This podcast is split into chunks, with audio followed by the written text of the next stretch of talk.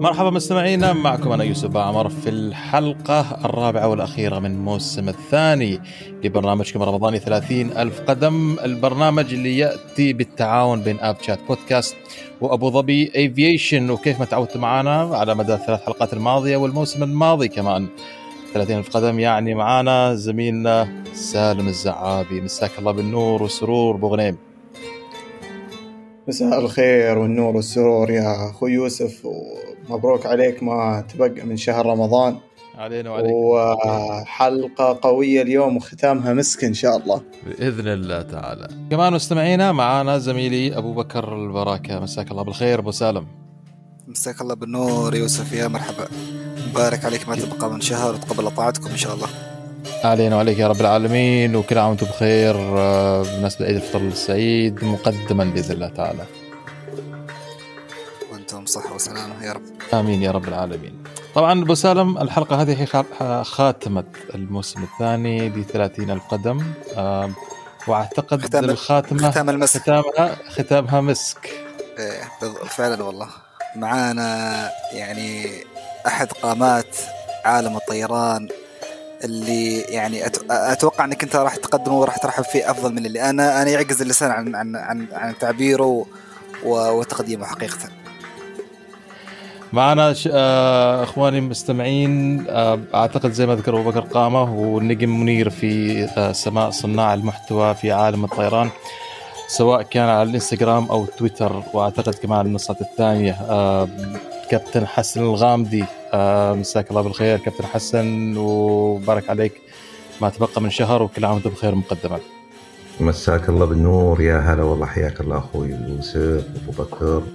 باشمهندس سالم يعني أخجلتموني بهذه المقدمة اللي أنا ما أستحقها والله العظيم. يعني أنتم فيكم الخير والبركة وهناك من هم أفضل مني يعني بكثير في السوشيال ميديا وكلنا في الأخير هدفنا واحد وهو نشر الوعي وثقافه الطيران عند الناس كلهم. يعطيكم العافية وأسأل الله سبحانه وتعالى يختم لنا وياكم رمضان وما تبقى من رمضان بالغفران إن شاء الله. آمين. آمين آمين يا رب العالمين. ولا قصور على البقية كابتن حسن و... و... يظل اسم كابتن حسن الغامدي اعتقد اسم له قيمة كبيرة جدا للأمانة واللي تقدمه أنت من المحتوى من جودة المحتوى شيء يشهد له بالبنان. وتشريف كابتن. أيضا إن إنك تكون معنا الموسم الثاني في برنامج 30 مرة القدم ثانية. في شهر رمضان ال- والله يشرفني والله العظيم إني أكون معكم دائما وابدا الله يحفظكم يعافيك يا رب العالمين. طبعا مستمعينا آه زي كل عادة أحب أقول لكم لا تنسوا تتابعوا حساباتنا على تويتر والإنستغرام وكمان تستمعوا للبودكاست على جميع منصات البودكاست من أبل بودكاست، جوجل بودكاست، سبوتيفاي، ستيتشر، كل مكان آه على جميع منصات البودكاست. طيب آه كابتن حسن وابو بكر وسالم نبدأ أعتقد سهرتنا لليوم. وطبعا كابتن اتفقنا ان اتفقنا طبعا إن محور حديثنا وسهرتنا الليلة هذه كابتن نركز على أمان عالم الطيران وأنظمة السلامة فيها. أعتقد آه، قد يكون شيء مرتبط بحادثة حصلت كابتن الشهر الماضي في مارس في الصين لل 737 800 وأعتقد أيضا عودة الدريم آه، الماكس للطيران وأشياء كثيرة حصلت خلال السنتين الماضيات وكثير من الحوادث حاصلة هنا وهنا وأيضا لا زال كثير كابتن من الناس اللي تتخوف واللي عندهم فوبيا من الطيران. فأعتقد عندنا محاور جميلة ممكن نغطيها نحن في هذه آه، في هذا المحور الرئيسي ومتأكد إن راح نستمتع معك في سهرتنا آه، لهذا اليوم. لكن قبل كابتن ما نبدأ السهرة خلينا نعرف روتين كابتن حسن آه، في رمضان والصيام والإفطار والسفر آه، والتنقل من بلد آه، إلى بلد. والله مثل ما انت عارف في البداية أنه جداول الطيارين تنزل بصفة شهرية كل شهر. وكل شهر يكون عندك برنامج ورحلات مختلفة عن الشهر اللي قبلها. ولكن في المجمل تكاد تكون يعني متطابقة. في اليوم في ماليزيا بكرة في لندن بعد في مدريد. وأنت طبعا إذا كنت محظوظ يكون جدولك خفيف يعني في شهر رمضان لأنه بعض الرحلات يصعب بامانه الصيام فيها. لأنه ولو أن الصيام يعني شيء آه، ما هو ضروري ولا هو متطلب في السفر ولكن الطيارين بشكل عام يعني يحاولون قدر المستطاع إنهم يتمون هذه الفريضة وهذا الركن الأساسي من أركان الإسلام قدر المستطاع ولكن إذا كان في شيء يعني رحلة طويلة زي مثلا أطلع رحلة 12 ساعة أو شيء ولا تورنتو على سبيل المثال وتكون في وقت النهار صعب جدا إنك أنت يعني من من كذا منظور إنك تصوم فيها. فيفضل إن الواحد يعني يفطر. ومأجور على هذا الشيء كابتن كابتن حسن يعني. إن شاء الله نسال الله لنا ولكم الأجر. آمين آمين. انك انت بتقوم بواجب عمل وبتنقل مسافرين ومأجور على ذلك ومأجور على أساس إنك أنت تكون على على أكمل وأتم وجه من ناحية صحة و... وروقان وتكون يعني فت يعني لكل حاجة. والله صحيح. طاعتكم إن شاء الله. آمين إحنا وياكم. هو ال ال الهدف الأساسي في يعني قيام الرحلة قائد طائره من مكان إلى مكان همك الأول والأخير قبل كل شيء بعد رضا الله سبحانه وتعالى السلامة وإنك تأخذ الناس هذولا لأنهم وثقوا في الشركة والشركة وثقت فيك إنك تأخذهم من النقطة ألف إلى النقطة باء وهو نايم مرتاح البال وأنت يعني على قدر كامل المسؤولية بإنك أنت تتجنب أي شيء قد يضر بسلامتهم. بالضبط بالضبط. فإن شاء الله قدولك خفيف هذا الشهر كابتن ابو نايف. والله أتمنى إن شاء الله الشهر يمر خفيف خفيف يعني ولكن لابد أنت كطيار معرض لهذه الأشياء وتعودنا عليها الحمد لله. أكيد أكيد. محظوظ إذا شليت رحلة كوالا يا كابو نايف. والله رحلات كوالا أنا أحب أحب رحلات كوالا على فكرة في رمضان لأن توقيتها يكون جميل جدا. أقلع من جدة مثلا الساعة 4 الفجر الإمساك في جدة يكون الساعة 5 ونص تقريبا. فبعد الإقلاع وأنت متجه الشرق أنت عارفين إنه اذا أنت متجه للشرق بالضبط. فالشمس تطلع عليك بدري. بالضبط. فتطلع الشمس أوصل كوالا بتوقيت كوالا اللي يكون الساعة تقريبا آه تنتين الظهر ثلاثة الظهر. يعني على ما أوصل الأوتيل وأنام شوي أرتاح أصحى أفطر الساعة 7 المساء تقريبا. الساعة 7 المساء تساوي الساعة 2 الظهر في جدة. في جدة. يعني كأنك كسبت كسبت خمس ساعات من الصيام نهارك صار أقل بخمس ساعات. بونس. إي والله وال- والرجعه والرجعة كمان الرجعة تقلع يعني تفطر في كوالا الساعة كوالا. 7 وتقلع الساعة 9 بالليل من كوالا. راجع باتجاه الغرب. فيكون ليلك طويل. توصل على جدة الساعة 11 بالليل. ولسه باقي تقريبا ست ساعات على الإفطار. عارف على عفوا على الإمساك. على السحور. اي فيعني أنت كسبان في الروحة وفي الرجعه زي الرحلات هذه ما عندي مانع اشتغل طول الشهر الرحلات هذه ما في مشكلة ابدا. هو دائما الصيام يكون صعب للغرب أبو نايف صحيح؟ بالفعل في النهار الاتجاه للغرب في النهار أو في أوقات قريبة من النهار يكون صعب جدا جدا. وك- يعني يعني- آه، يكون الوضع جدا مش كويس. يعني يعني رحلة مدريد وتورنتو وهذا تكون متعبة نوعا ما لل... كمثال أنتم كطيارين في الخطوط السعودية على الدريم لاينر. نعم إذا كان إذا كان الإقلاع وقت النهار وقت النهار. حيكون الصيام صعب. نعم لكن إذا اقلعت مثلا بعد الإفطار بالعكس اللي عندك ليل طويل وهذا هو بشكل عام يعني إذا أقلعت من أي جهة باتجاه الغرب بعد الإفطار ما عندك مشكلة. لكن المشكلة إذا أقلعت باتجاه الغرب في النهار فيكون نهارك طويل جدا.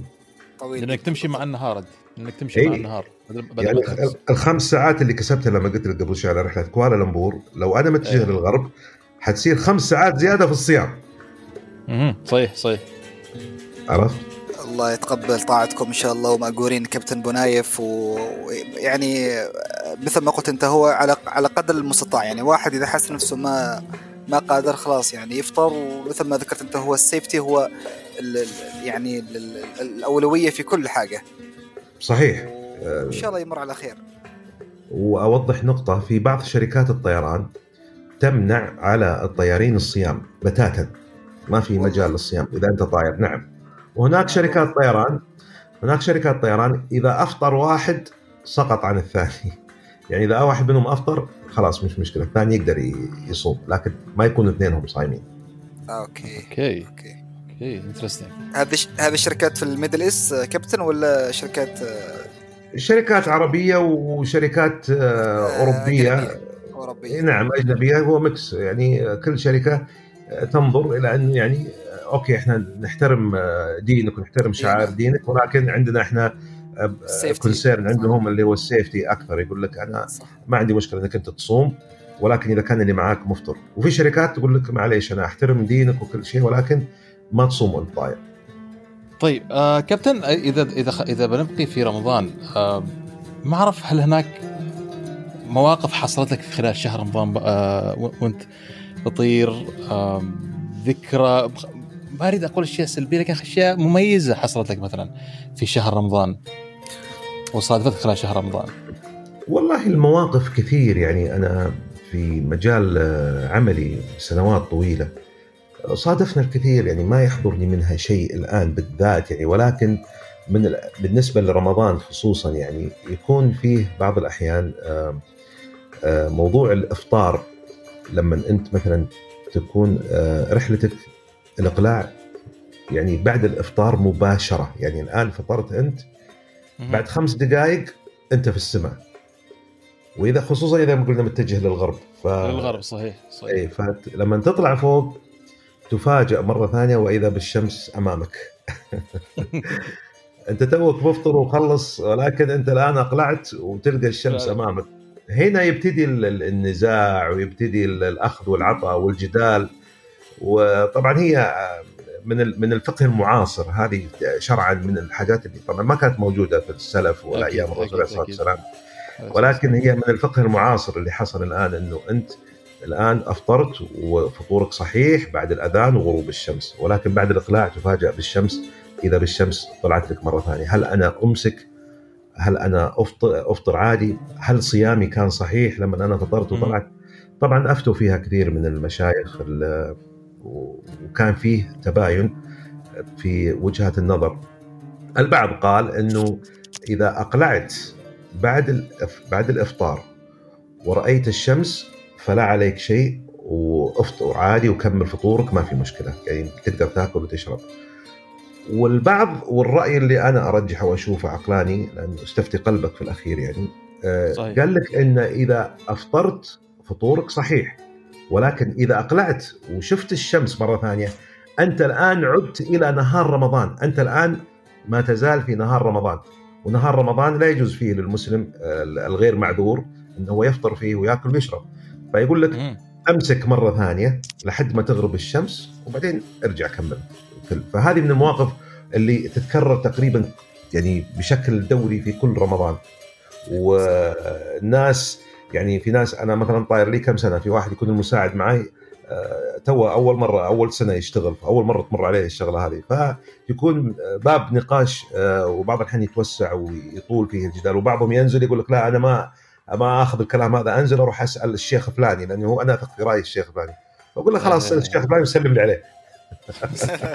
والدين فيه سعه كابتن. أعتقد الاختلاف الاختلاف في هذه الأمور رحمة. الرسول عليه الصلاة والسلام الله يقطع كلامك يقول ما خير والله ما خيرت بين أمرين إلا اخترت أيسرهما. أيسرهما صحيح. فالدين يسر أكيد أكيد. يعطيك الف عافية كابتن ومأجورين جميعا بإذن الله تعالى. إحنا وياكم يا رب إحنا وياكم. آمين. طيب كابتن أعتقد الموضوع الدائم دائم أعتقد كونكم كباتن طائرات كباتن طيارين دائما تسألوا عنه ومهما تكلمتوا مهما شرحتوا تبقى أو يبقى موضوع الأمان في عالم الطياره هو محور مش فقط أساسي وإنما قد يكون هاكس هاجس بكثير من المسافرين. إذا إذا نتكلم كافتتاحية كابتن في الأمان في عالم الطيران كيف ممكن تعبر عن الأمان في عالم الطيران والطائرات لشخص يسألك هذا السؤال لأول مرة. آه إذا بعبر له بجملة بسيطة مختصرة بقول له إنه الطيران هو امن وسيلة مواصلات في عصرنا الحاضر الآن. وليس كلام آه ارتجال بل بحسب دراسات وإحصائيات. يعني في آه آخر آه إحصائية لاياتا لآخر سنة كان السفر فيها طبيعي في السنوات الأخيرة. 2019 2019 ما كانت طبيعية لأنه في آخر 2019 آه، كورونا بدأ من من سبتمبر أو من أوغست 2019 وبدأ تأثيره شوي وطبعا أخذ المدى المضبوط في 2020 و2021 ولكن آخر سنة تقريبا كانت الإحصائيات فيها تمام وما فيه مشاكل كورونا وما كورونا كانت 2018 في في 2018 عملوا الإحصائية عن طريق الأياتا وموجودة في في موقع الأياتا اللي هي منظمة شركات الطيران العالمي. ال- قالت إنه آه، نزلت آه، يعني مع آه، معدلات حوادث السفر بشكل مهول. أصبح إنه لو قسنا بالمليون بالمليون أصبح نسبة ال- ال- الحوادث 1.35 من مليون. بمعنى آخر أنه كل 740 ألف رحلة يحصل حادث.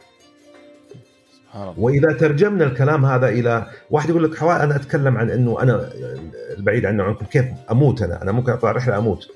بحسب بحسب الإحصائية هذه يقول لك أنه احتمال آه، أنك تموت في الطائرة آه، بعد مشيئة الله سبحانه وتعالى ولكن هذه يعني إحصائيات ورقة وقلم لازم تسافر كل يوم لمدة 16581 سنة علشان تموت في الطائرة عشان يحصل حادث وتموت فيه تصادف يصير لك حادث اي عشان عشان يصير حادث.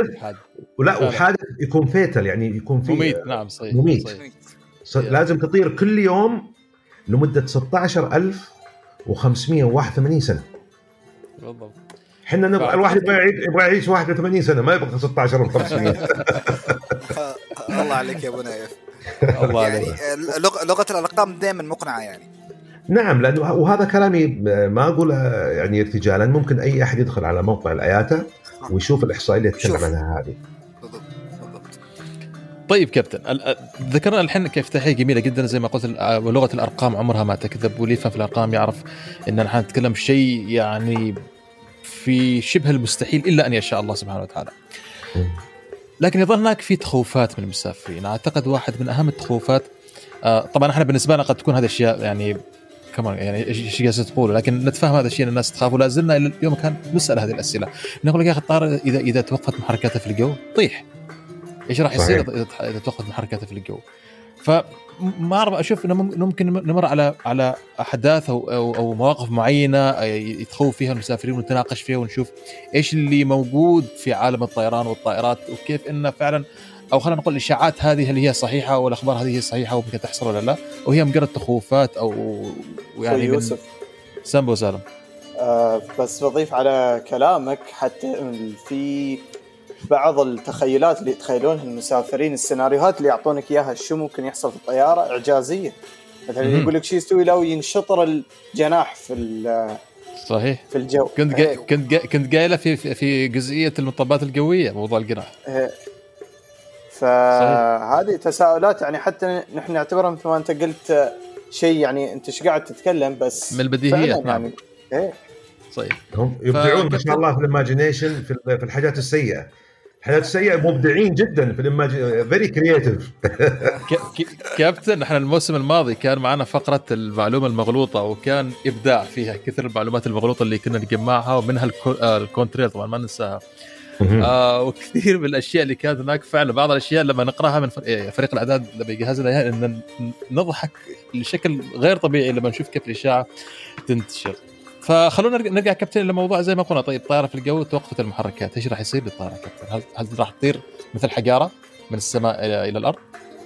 هذا هو ال- ال- التصور الشائع عند الناس كلهم إنه إذا فقدت الطائرة جميع محركاتها آه، راح تسقط من من السماء إلى الأرض كما تسقط آه، يعني الحجر. هذا الشيء طبعا غير صحيح ومعلومة مغلوطة. وكل ما يحدث أنك أنت راح تت يعني يقل تسارعك وتبتدي الطائرة بفقدان الارتفاع بشكل تدريجي بشكل مستوي جدا يعني كأنك نازل في كل رحلة آه، نازل تهبط. والشيء بالشيء يذكر. أبغى أذكر معلومة عشان تريح الناس شوي. هل تعلم أن في كل رحلة في كل رحلة نقلع فيها من مطار وننزل فيها في مطار؟ في مرحلة الهبوط. يعني أول ما نبدأ الهبوط التدريجي من خلينا نقول 39 ألف قدم أو 41 ألف قدم نبتدي بالهبوط التدريجي. المحركات نحطها على وضع يسميه الآيدل. الآيدل اللي هو مثل لما تحط في السيارة عندك تحط الموتر ال- ال- الجير تحطه في الان لما تحط الجير في الان في السيارة هل يعطيك أي دفع؟ ما يعطيك دفع بس إنه شغال. تتحرك السيارة بقصورها الذاتي بدفعها اللي قد آه، جمعته من قبل على السرعة اللي بالطاقه بالطاقه, بالطاقة الكاملة الطاقة الكاملة عليك نور الطاقة الكاملة فيها وكل اللي يحصل. لكن إن المحرك شغال صحيح ولكن لا يعطيك أي دفع هذا اللي يصير طيب. معانا بالضبط لما إحنا نبتدي عملية الهبوط التدريجي نحط المحركات على الوضع الان زي لما تحطها في السياره الان هو نسميه إحنا ايدل وتبتدي الطيارة تنزل تفقد الارتفاع بشكل control أو متحكم فيه بشكل تدريجي لحد ما توصل إلى ارتفاعات متدنية وتبتدي تفتح ال power علشان تعمل الاقتراب.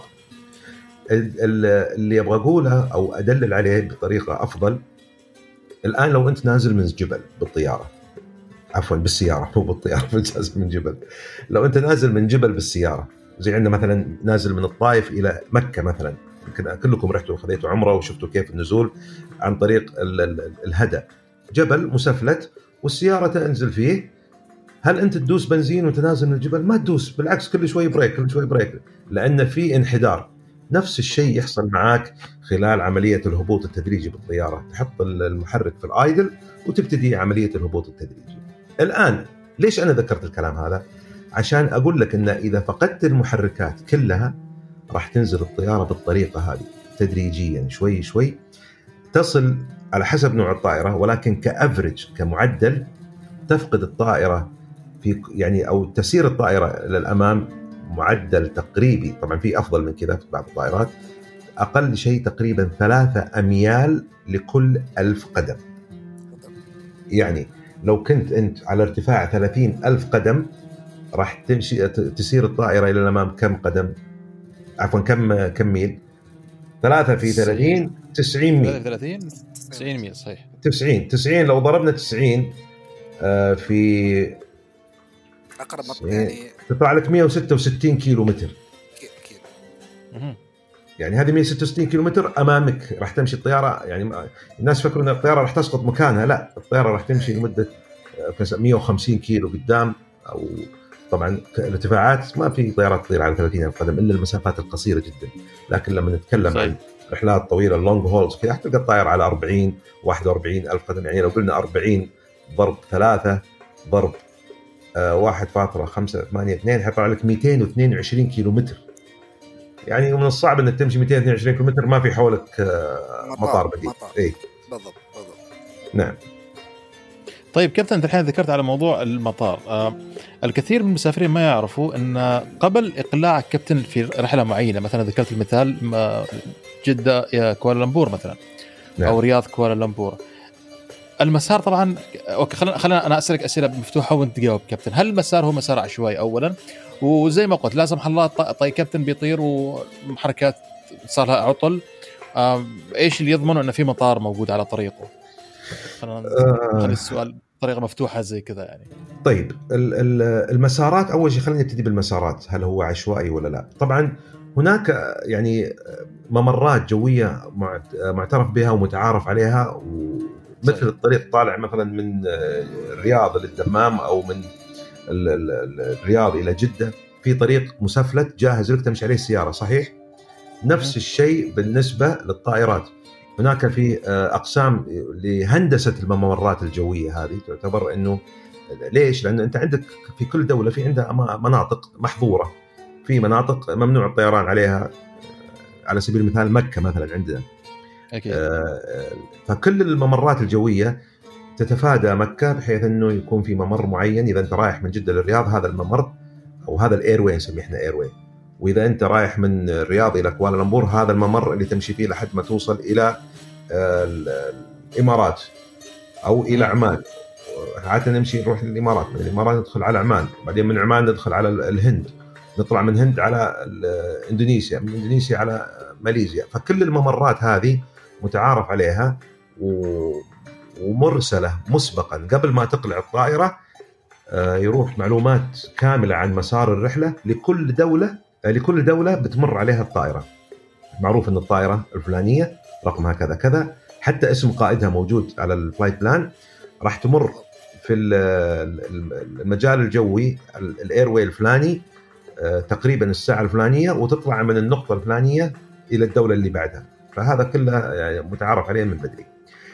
أما موضوع آه، فقدان المحركات هل في مطارات بديلة أو شيء؟ دائما عندنا إحنا حتى في حاجة نسميها ال ETOPS ال ETOPS اللي هي أنك تطير أكثر من ساعة فوق الماء. طبعا هذه هذه لها requirement معينة ولها متطلبات معينة ولها كفاءات معينة. يعني كفاءة الطائرة والمحركات لازم تكون عالية جدا بحيث إنه يسمح للطائرة إنها تستمر أكثر من 60 دقيقة على الماء. مش أي طياره بعض الطائرات 180 حتى توصل 180 دقيقة؟ صح كابتن؟ صحيح. ال- ال Dreamliner ال 787 آه، لأن بحكم إني اطير على ال Dreamliner إلى 320 دقيقة. دقيقة. يعني تتكلم عن 320 دقيقة وأنت طاير فوق ماء طبعا هذا كله يرجع قلت لك من غير بغير أي غير- مطار بديل. من غير من غير ال alternative airport على طول. نعم. نهائيا. نعم. نعم. ليش؟ وهذا كله بحكم زي ما تفضلت قبل شوي تقول لغة الأرقام لا تكذب هذه كلها بناء على آه، إحصاءات ودراسات عملوها على الطائرة وعلى أداء الطائرة. فنرجع للموضوع الأساسي اللي هو المطارات البديلة. المطارات البديلة متوفرة دائما ولا يسمح لأي طائرة أنها تبتعد أكثر من المطلوب بدون وجود مطار بديل لها خلال الرحلة. كابتن ابو نايف زين سؤال. على الحين إذا مثلا إحنا افترضنا إنك أنت في عندك ETOPS flight زين؟ وصار طيب. عندك مثلا دخلت أنت في مرحلة ال gliding اللي إحنا كنا بنذكرها قبل شوي اللي هي مرحلة إنه ال engines كلها off وأنت داخل في مرحلة ال- gliding أو مرحلة الهبوط ال- ال- ال- الذاتي. يعني ممكن نترجم ال- الحرفية. الهبوط التدريجي؟ الهبوط التدريجي اللي هو. ال gliding يعني. إنت هل- قصدك يعني في نهاية الرحلة يعني؟ في أيوه بالضبط. okay. لا مش نهايه بالطيران الشراعي ترى نشبهها. بالطيران الشراعي الشراعي بالضبط أيوه أنا إيه. قصدي مثلا في مرحلة إنك أنت دخلت في ال ETOPS وما عندك okay. مطارات بديلة لما تدخل في مرحلة ال- ال- ال- اللي هو ال gliding هل يعني إيش ال procedure اللي هو يصير معك؟ طبعا ال ETOPS تتكلم عن فقدان محرك واحد وليس آه، آه محرك فقدان واحد. جميع المحركات آه. نعم أوكي أوكي أوكي. الإيتوبس للمحر... للطائرات ذات المحركين وإنك أنت. تفقد محرك واحد المحرك الثاني قادر إنه يوصلك. يوصلك للمطار البديل. طبعا في ال ETOPS في واضح. حاجة عندنا نسميها ال ETP اللي هي equal time point منطقة المنتصف عندك مطار قدامك وعندك مطار خلفك. خلفك. خلفك بالضبط. أيهما أقرب لي؟ فيه طالما أنا طالع من النقطه A للنقطه B أنا توني طالع من A فأي شيء بيصير عندي راح أرجع للنقطه A. صح ولا لا؟ لحد ما أصل إلى نقطه المنتصف. قبل ما أصل نقطه المنتصف أي شيء بيصير للمحرك راح أرجع للنقطة A. إذا تعديت نقطة المنتصف من الآن ورايح أي شيء يصير للمحرك راح أكمل للنقطة B. طبعا إحنا نتكلم عن محرك واحد. لكن لما تتكلم عن آه، فقدان كل المحركات هنا لا هذه ايمرجنسي والوضع فيها يكون مختلف تماما. وينطبق عليها ما ينطبق على جميع الرحلات اللي هو أنت تنزل في أقرب مطار موجود حوالينك مو لازم يكون من ضمن المطارات المتفق عليها ولكن هذه حالة عليها. ايمرجنسي اضطرارية. آه، يعني تكسر فيها كل القواعد بالضبط بالضبط. واضح وضحت جميل طبعا كابتن تعقيب فقط على موضوع ان إن فقدان محرك واحد إن الطائرات من سرعة معينة وهي تقريبا حتى مجرد ما ترتفع من الدرج تقدر حتى مش فقط إنها تطير بمحرك واحد وإنما تكمل إقلاعها حتى بمحرك واحد وهذا كابتن زيادة للضمانات للأمن والسلامة لل- للطائرات. صح بما أننا نتكلم عن أمن الطائرات آه، المعروف آه، يعني عند الناس بشكل عام إنه الهبوط أصعب من الإقلاع هذا هذا من. المعلومات اللي منتشرة وهذه معلومة غير صحيحة طيب. ال- الأصعب فعلا هو الإقلاع وليس الهبوط ليش؟ خليني أعطيك على سبيل المثال طالع من مسقط رايح نيويورك. الطائرة حتكون فل فيول وزنها على على الأقصى. فالمشكلة اللي لازم تكون معمولة ومحطوطة في الحسبان إنك أنت تفقد محرك على السرعة الحرجة. السرعة الحرجة هذه اللي نتكلم عنها اللي هي أثناء عملية التسارع على المدرج أي شيء بيصير لك بتوقف الطيارة على المدرج صح ولا لا. لكن أنت لما تطلع الطائرة وبسرعه معينة تصل إلى سرعة حرجة. هذه السرعة الحرجة إنه يقول لك إن إذا وصلت السرعة الحرجة هذه لازم تطلع وتكمل الاقلاع إذا فقدت محرك. ليش؟ لأن إذا حاولت توقف الطيارة بعد السرعة الحرجة هذه ما لن تتمكن من إنك توقف الطيارة على المدرج. الطي- المد- الطيارة راح تطلع برا المدرج وراح يصير في حادث كبير وعالم ممكن تفقد أرواحها وكذا و- وطيارة مليانة فيول. فلو أخذنا السرعة الحرجة هذه هي المقياس الأساسي لكل الطيارين لتصريحهم واعطاهم رخص على أنهم طيارين أكفاء لازم يعمل معاه الحركة هذه والاختبار هذا في جهاز المحاكي أو ال simulator ولازم يتخطى كل ال- التدريب وكل الاختبارات بأنه هو قادر على أنه يشيل الطيارة من بعد السرعة الحرجة هذه ويقلع بالطيارة ويرجع وينزل فيها. مش بس الطيار حتى الطائرة لا يصرح لأي طائرة مصنعة من قبل الهيئة ال- المختصة بتصريح الطائرات في هذا البلد إنها تكون طائرة آمنة ويبتدي بيعها إلا بعد أن تثبت هذه الطائرة كفاءتها وجدارتها بأنها تصل إلى السرعة الحرجة على الوزن الأقصى مو على وزن خفيف على الوزن الأقصى مهم. وتفقد محرك وتطلع تكمل إقلاع وتلف وترجع وتنزل مرة ثانية بأمان. إذا ما صار الشيء هذا مستحيل الطائرة هذه إنها تأخذ أي تصريح. طيب آه كابتن لا زلنا في الجو آه وأعتقد من بعض الأشياء اللي أيضا يتساءلوا عنها المسافرين هو كيف الطيارين آه يعرفوا أماكن بعض في الجو؟ وهل هناك تواصل آه بين الطيارين؟ وكيف يضمن أن بعيد الشر طائرتين مثلا ما ما تتصادم؟ في نفس المسار مثلا وجه وجه بعيد الشر يعني مثلا زي ما يصير في على الطرقات آه مثلا كابتن. آه، جميل. السؤال ذو شقين. الشق الاولاني كيف أعرف أنا إنه يعني في الطياره فلان مثلا آه، بغنيم ولا أخوي يوسف طاير معاي ولا مو بعيد؟ آه، بنفترض إن أنا سمعت صوتك في الموجة أعرف إنه والله هذا أبو بكر. شلونك شو أخبارك تعال على الموجة الفلانية أسولف أنا وياك. من وين رايح؟ من وين جاي؟ والله أنا طالع من هنا وطالع من هنا هذا هذا هذا هذا أبسط شيء يصير في الجو. لكن إيه. ممكن يكون أنا طالع وقابلتك في العمليات الجوية. أنت وين رايح أبو نايف؟ أقول لك والله رايح أنا لندن. وأنت وين رايح؟ تقول لي والله رايح آه، ماليزيا. فعلى بعد الإقلاع نشوف بعض وأعرف طيارتك وين رايحة وين جاية. لكن ال- الشيء. الثاني اللي يخليني أعرف أكثر تفاصيل أكثر هو مدى التقنية الموجودة في الطائرة. كلنا نعرف جهاز اسمه ال TCAS traffic collision avoidance system هذا النظام اللي يسمح لك إنك أنت آه، تشوف الطائرات اللي حولك وتتفاداها. أي. معي؟ فاللي يحصل إن أنت إذا شفت على الطائرة على عندك جهاز ال TCAS يوريك إن فيه نقطة كذا في ال TCAS. ويعطيك جنبها رقم. الرقم هذا بالماينس أو بالبلس. الماينس معناتها تحتك البلس معناتها فوقك. العدد اللي يعطيك إياه يعطي يا يعطيك آه، من واحد اللي هو 100 قدم اثنين ثلاثة أربعة لحد عشرة اللي هو ألف قدم 20 اللي هو 2000 قدم. فيوريك هذه الطائرة بس ما يعطيك أي معلومات. اللهم كل اللي يعرفه أن هذه الطياره آه، ارتفاعها كذا فقط. لكن وخلوني مرة ثانية أذكر الدريم لاينر. الدريم لاينر مثلا على سبيل المثال وقلت لك هذا يرجع للتقنية الموجودة في الطائرة. الدريم لاينر تعطيك كل الطائرات اللي حوالينك ب يعني بمدى يصل إلى 230 ميل حوالينك ويعطيك كل طائرة بال call sign تبعها. مثلا عجيب. 134 آه، يا. عمانير آه، 512 يعطيك إياها بال call sign ويعطيك سهم الطائرة متجهة من وين إلى وين. ويعطيك سرعتها الأرضية. ويعني هل هي كبيرة أو صغيرة أو متوسطة الحجم. فهذا كله يرجع على تقنية الطائرات. آه، الحاجة الأخيرة الجزء الثاني من سؤالك إنه كيف أعرف الطائرة هذه؟ إذا مثلا خلينا نفترض أنا ماني في دريم لاينر أنا في طيارة متواضعة. آه، ما فيها التقنية هذه. لكن أنا شايف النقطة هذه وجنبها ارتفاع. يعني هو على نفس ارتفاعي.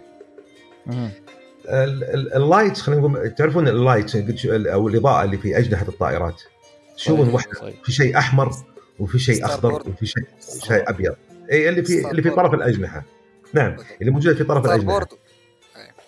اي ال- ال green دائما أنا كيف أحفظها؟ وأحفظ الطلبة اللي طلبة الطيران وكذا أقول لهم دائما احفظوها. ال green في اليمين اللي هو الأخضر في الجهة اليمين.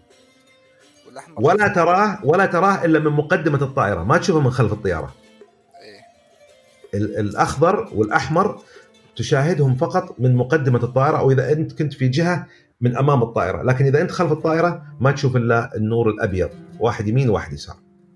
طيب إذا شفت أنا النور الأخضر على يميني في طيارة قدامي على نفس ارتفاعي وشايف النور الأخضر على يميني وشايف النور الأحمر على يساري، هذا إيش معناته؟ هذا معناته إن الطائرة آه عفوا إذا أشوف النور الأخضر على يساري والأحمر على يميني.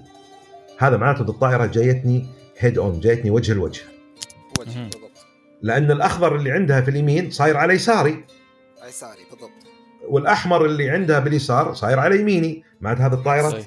جاية باتجاهي مباشرة ولكن إذا شاهدت النقطة هذه في الجهاز وضربت بعيني إلا أشوف النور الأخضر فقط معناته إن الطائرة هذه crossing من اليسار لليمين لأنه أنا شايف بس الطرف الجناح الأيمن اللي فيه النور. الأخضر فهي جاية من من الجانب. اليسار إيه من الجانب من اليسار لليمين. وإذا الأحمر يكون العكس من اليمين لليسار. وهكذا. كابتن حسن. سم. آه، دام انك تكلمنا عن ال- ال crossing وال navigation والطيران على في الجو. خلينا نفتح موضوع دام نتكلم عن أمن وسلامة الطائرات من روائع اختراعات الطيران اللي صارت اللي هو نظام ال TCAS. صحيح. آه، خلينا نتكلم عن ال TCAS وشو كيف هذا ال TCAS عالم الطيران كيف صارت عندنا الحين؟ صار عندنا تحسن خلينا ما نقول reduction بنسبة كبيرة على ال traffic collision يعني آخر traffic collision شفناه آه، في الأجواء يعني فترة طويلة. فخلنا بس نتحدث قليلا عن ال TCAS. حاضر. خل ال TCAS في وجهة نظري أنا هو أفضل جهاز في ال aviation اخترع في آخر 50 سنة من القرن الماضي. ما شاء الله ال TCAS زي ما قلنا اللي هو traffic collision avoidance system اللي هو نظام آه، منع تصادم الطائرات. فكرة النظام بكل بساطة آه، إحنا نعرف إن كل طيارة فيها transponder جهاز أيوة. آه، يرسل ويستقبل إشارات وكل رحلة قبل الإقلاع يعطونها رقم أو كود معين يصير هذا الكود خاص squawk code يكون هذا الكود خاص فقط بالطائرة هذه. فيصير أجهزة المراقبة الجوية في الأرض تستقبل الإشارات من الطائرة هذه على الكود هذا تعرف إنه هذه الطائرة الفلانية. الآن ال- اللي حصل في فكرة التيكاس إنه طوروا جهاز يصير مو فقط المراقبة الجوية تحت هم اللي يشوفون ال- الإشارات اللي طالعة من الطائرة، لا. حتى الطيارات اللي موجودة في الأجواء تقدر تلتقط نفس الإشارات اللي يلتقطها المراقب الجوي اللي في الأرض، وبالتالي صارت طوروا الجهاز بحيث إنه صار بدل ما الطائره ترسل ارتفاعها للمراقب الجوي في الأرض لا صارت ترسل ارتفاعها حتى للطائرات المحيطة. تقوم الطائرات المحيطة تستقبل هذه الإشارات وتعرف ارتفاع الطائرة ومكانها وتطلع لك إياها قدامك على شاشة الطائرة إن في طائرة على الارتفاع الفلاني في المكان الفلاني.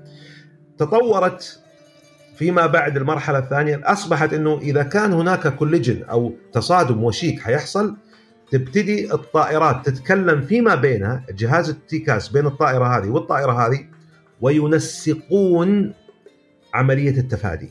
يعني هذا الجهاز يقول للطائرة هذه climb أو اصعدي إلى الاعلى ويقول للطائرة الجهاز الثاني يقول للطائرة الثانية يقول لها descend أو انزلي فيبتدي الطيار على طول أول ما يجيه الإنذار على طول يفصل الطيار الآلي ويبتدي يتبع ال- ال- الإرشادات هذا ال TCAS آخر مثل تفضلت أبو غنيمة قبل شوي آخر ما سمعنا عن تصادم في الجو من زمان أنا أذكر حادثة الخطوط السعودية لل- لل- للكابتن خالد الشبيلي رحمة الله عليه في في عام 96 لما تصادمت طائرة من طراز 747 في الهند نعم أحسنت مع الطائرة الكازاخستانية.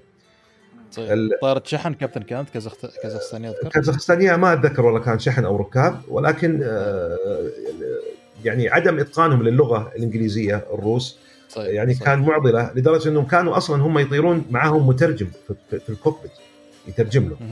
يعني كانوا الطيارين آه، في العهد السابق إنه يكون طيار محترف وجيد ولكن لغته يعني على قده ما ما ما يتكلم اللغة الإنجليزية كويسة فكانوا ياخذون معاهم مترجم الشاهد في الموضوع لو كان جهاز التيكاس اللي تكلمنا عنه موجود في الطائرتين هذه لكانوا لحد الآن هؤلاء البشر بيننا إلى اليوم بإذن الله سبحانه وتعالى. صحيح. فجهاز التيكاس يعني من نعم الله سبحانه وتعالى علينا اللي اللي زادت من أمان الطائرات بشكل كبير جدا جدا جدا الآن أجهزة المراقبة الجوية والمراقبين الجويين نرسل لهم تحية في آه، بالمناسبة يعني في هذه الأيام. يعني هم يقومون بعمل جبار جدا في تنسيق آه، الطائرات وإدارة الأجواء. ولكن لأي سبب كان blackout طفت الأجهزة عندهم نام المراقب انشغل صار أي شيء أو في حريق في مثلا صار عندهم حريق في في, في, في ال control center اللي يراقبون فيه حصل عندهم حريق. كل واحد يشوف حياته. أكيد. بعد هذا بوجود ال TCAS بإذن الله سبحانه وتعالى ما راح يصير مشكلة. بتقول له هذا أنت climb وتقول له هذا أنت descend يوخرون الطيارات عن بعض وانتهى الموضوع. والجميل في الموضوع كابتن إنه تطور ال TCAS مع ال مع ال يعني مع التكنولوجيا ومع مع مع إصدار الطائرات الجديده يعني أنت ما ذكرت قبل شوي إنه في في ال Dream إنه صار يعطيك نوع الطائرة هل هي heavy medium أو أو light أو مثلا. سمول نعم صدقت. بالضبط. أو يعطيك يعطيك مثلا ارتفاعها وال headings تبعها ونوع الطائرة وال call sign ومسافتها ومسافتها من عندك كم ميل بينك وبينها؟ بالضبط. فهذه كله يعني كلها يعني input راح راح تساهم كثير في إنه مش حتى ما أقول لك minimize إلا خلاص يعني إنه يعني تحذف حاجة اسمها air collision في في, في, في, في الأجواء. يعني ف... حرفيا زي ما تفضلت أنت يعني إلا أن يشاء الله طبعا شيء ثاني. تصادم الطائرات في الأجواء هذا حيكون شيء ما نسمع عنه قريبا. يعني. ما نسمع أكيد. طبعا أبو سالم أزيدك أزيدك من شعر بيت على موضوع التقنية أيضا. الرقم الجميل اللي ذكرنا يا كابتن آه، حسن إن تغطية النظام ال TCAS الآن في Dreamliner يوصل ل 230 ميل ما يعادل 370 كيلو متر تخيل الطائرة تشوف 370 كيلو متر قدام. يعني شيء ما شاء الله شيء جبار جدا اللي وصلت له. آه تطورت التكنولوجيا. هذا درب درب أبو ظبي ويفات بالفعل أنا لما أطير في أوروبا وأفتح ال traffic information طبعا هو يطلع لك آه، الصفحة الأولى تشيل حوالي 20 طائرة أو 20 أو 25 رحلة. إذا كان في أكثر من 25 رحلة يبتدي يعطيك صفحة ثانية يقول لك ترى في صفحة ثانية. لما أكون طاير في أوروبا وأنتم عارفين الطيران في أوروبا.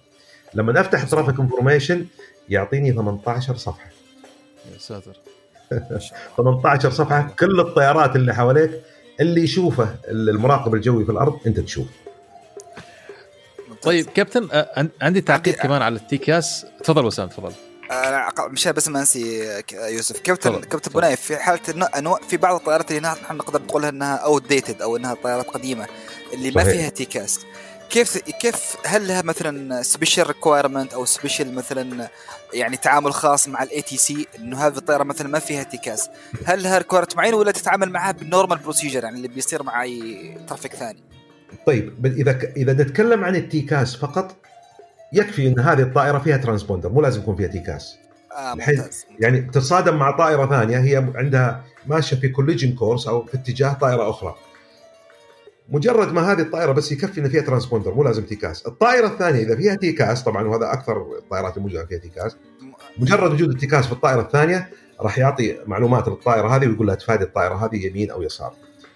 أما عن ال restrictions أو القيود اللي تتطلب وجود ال TCAS طبعا آه أنا أعطيك على سبيل المثال ال RVSM اللي هو reduced vertical separation minima الطياره ما إي ما تدخل ال RVSM اللي عندها TCAS.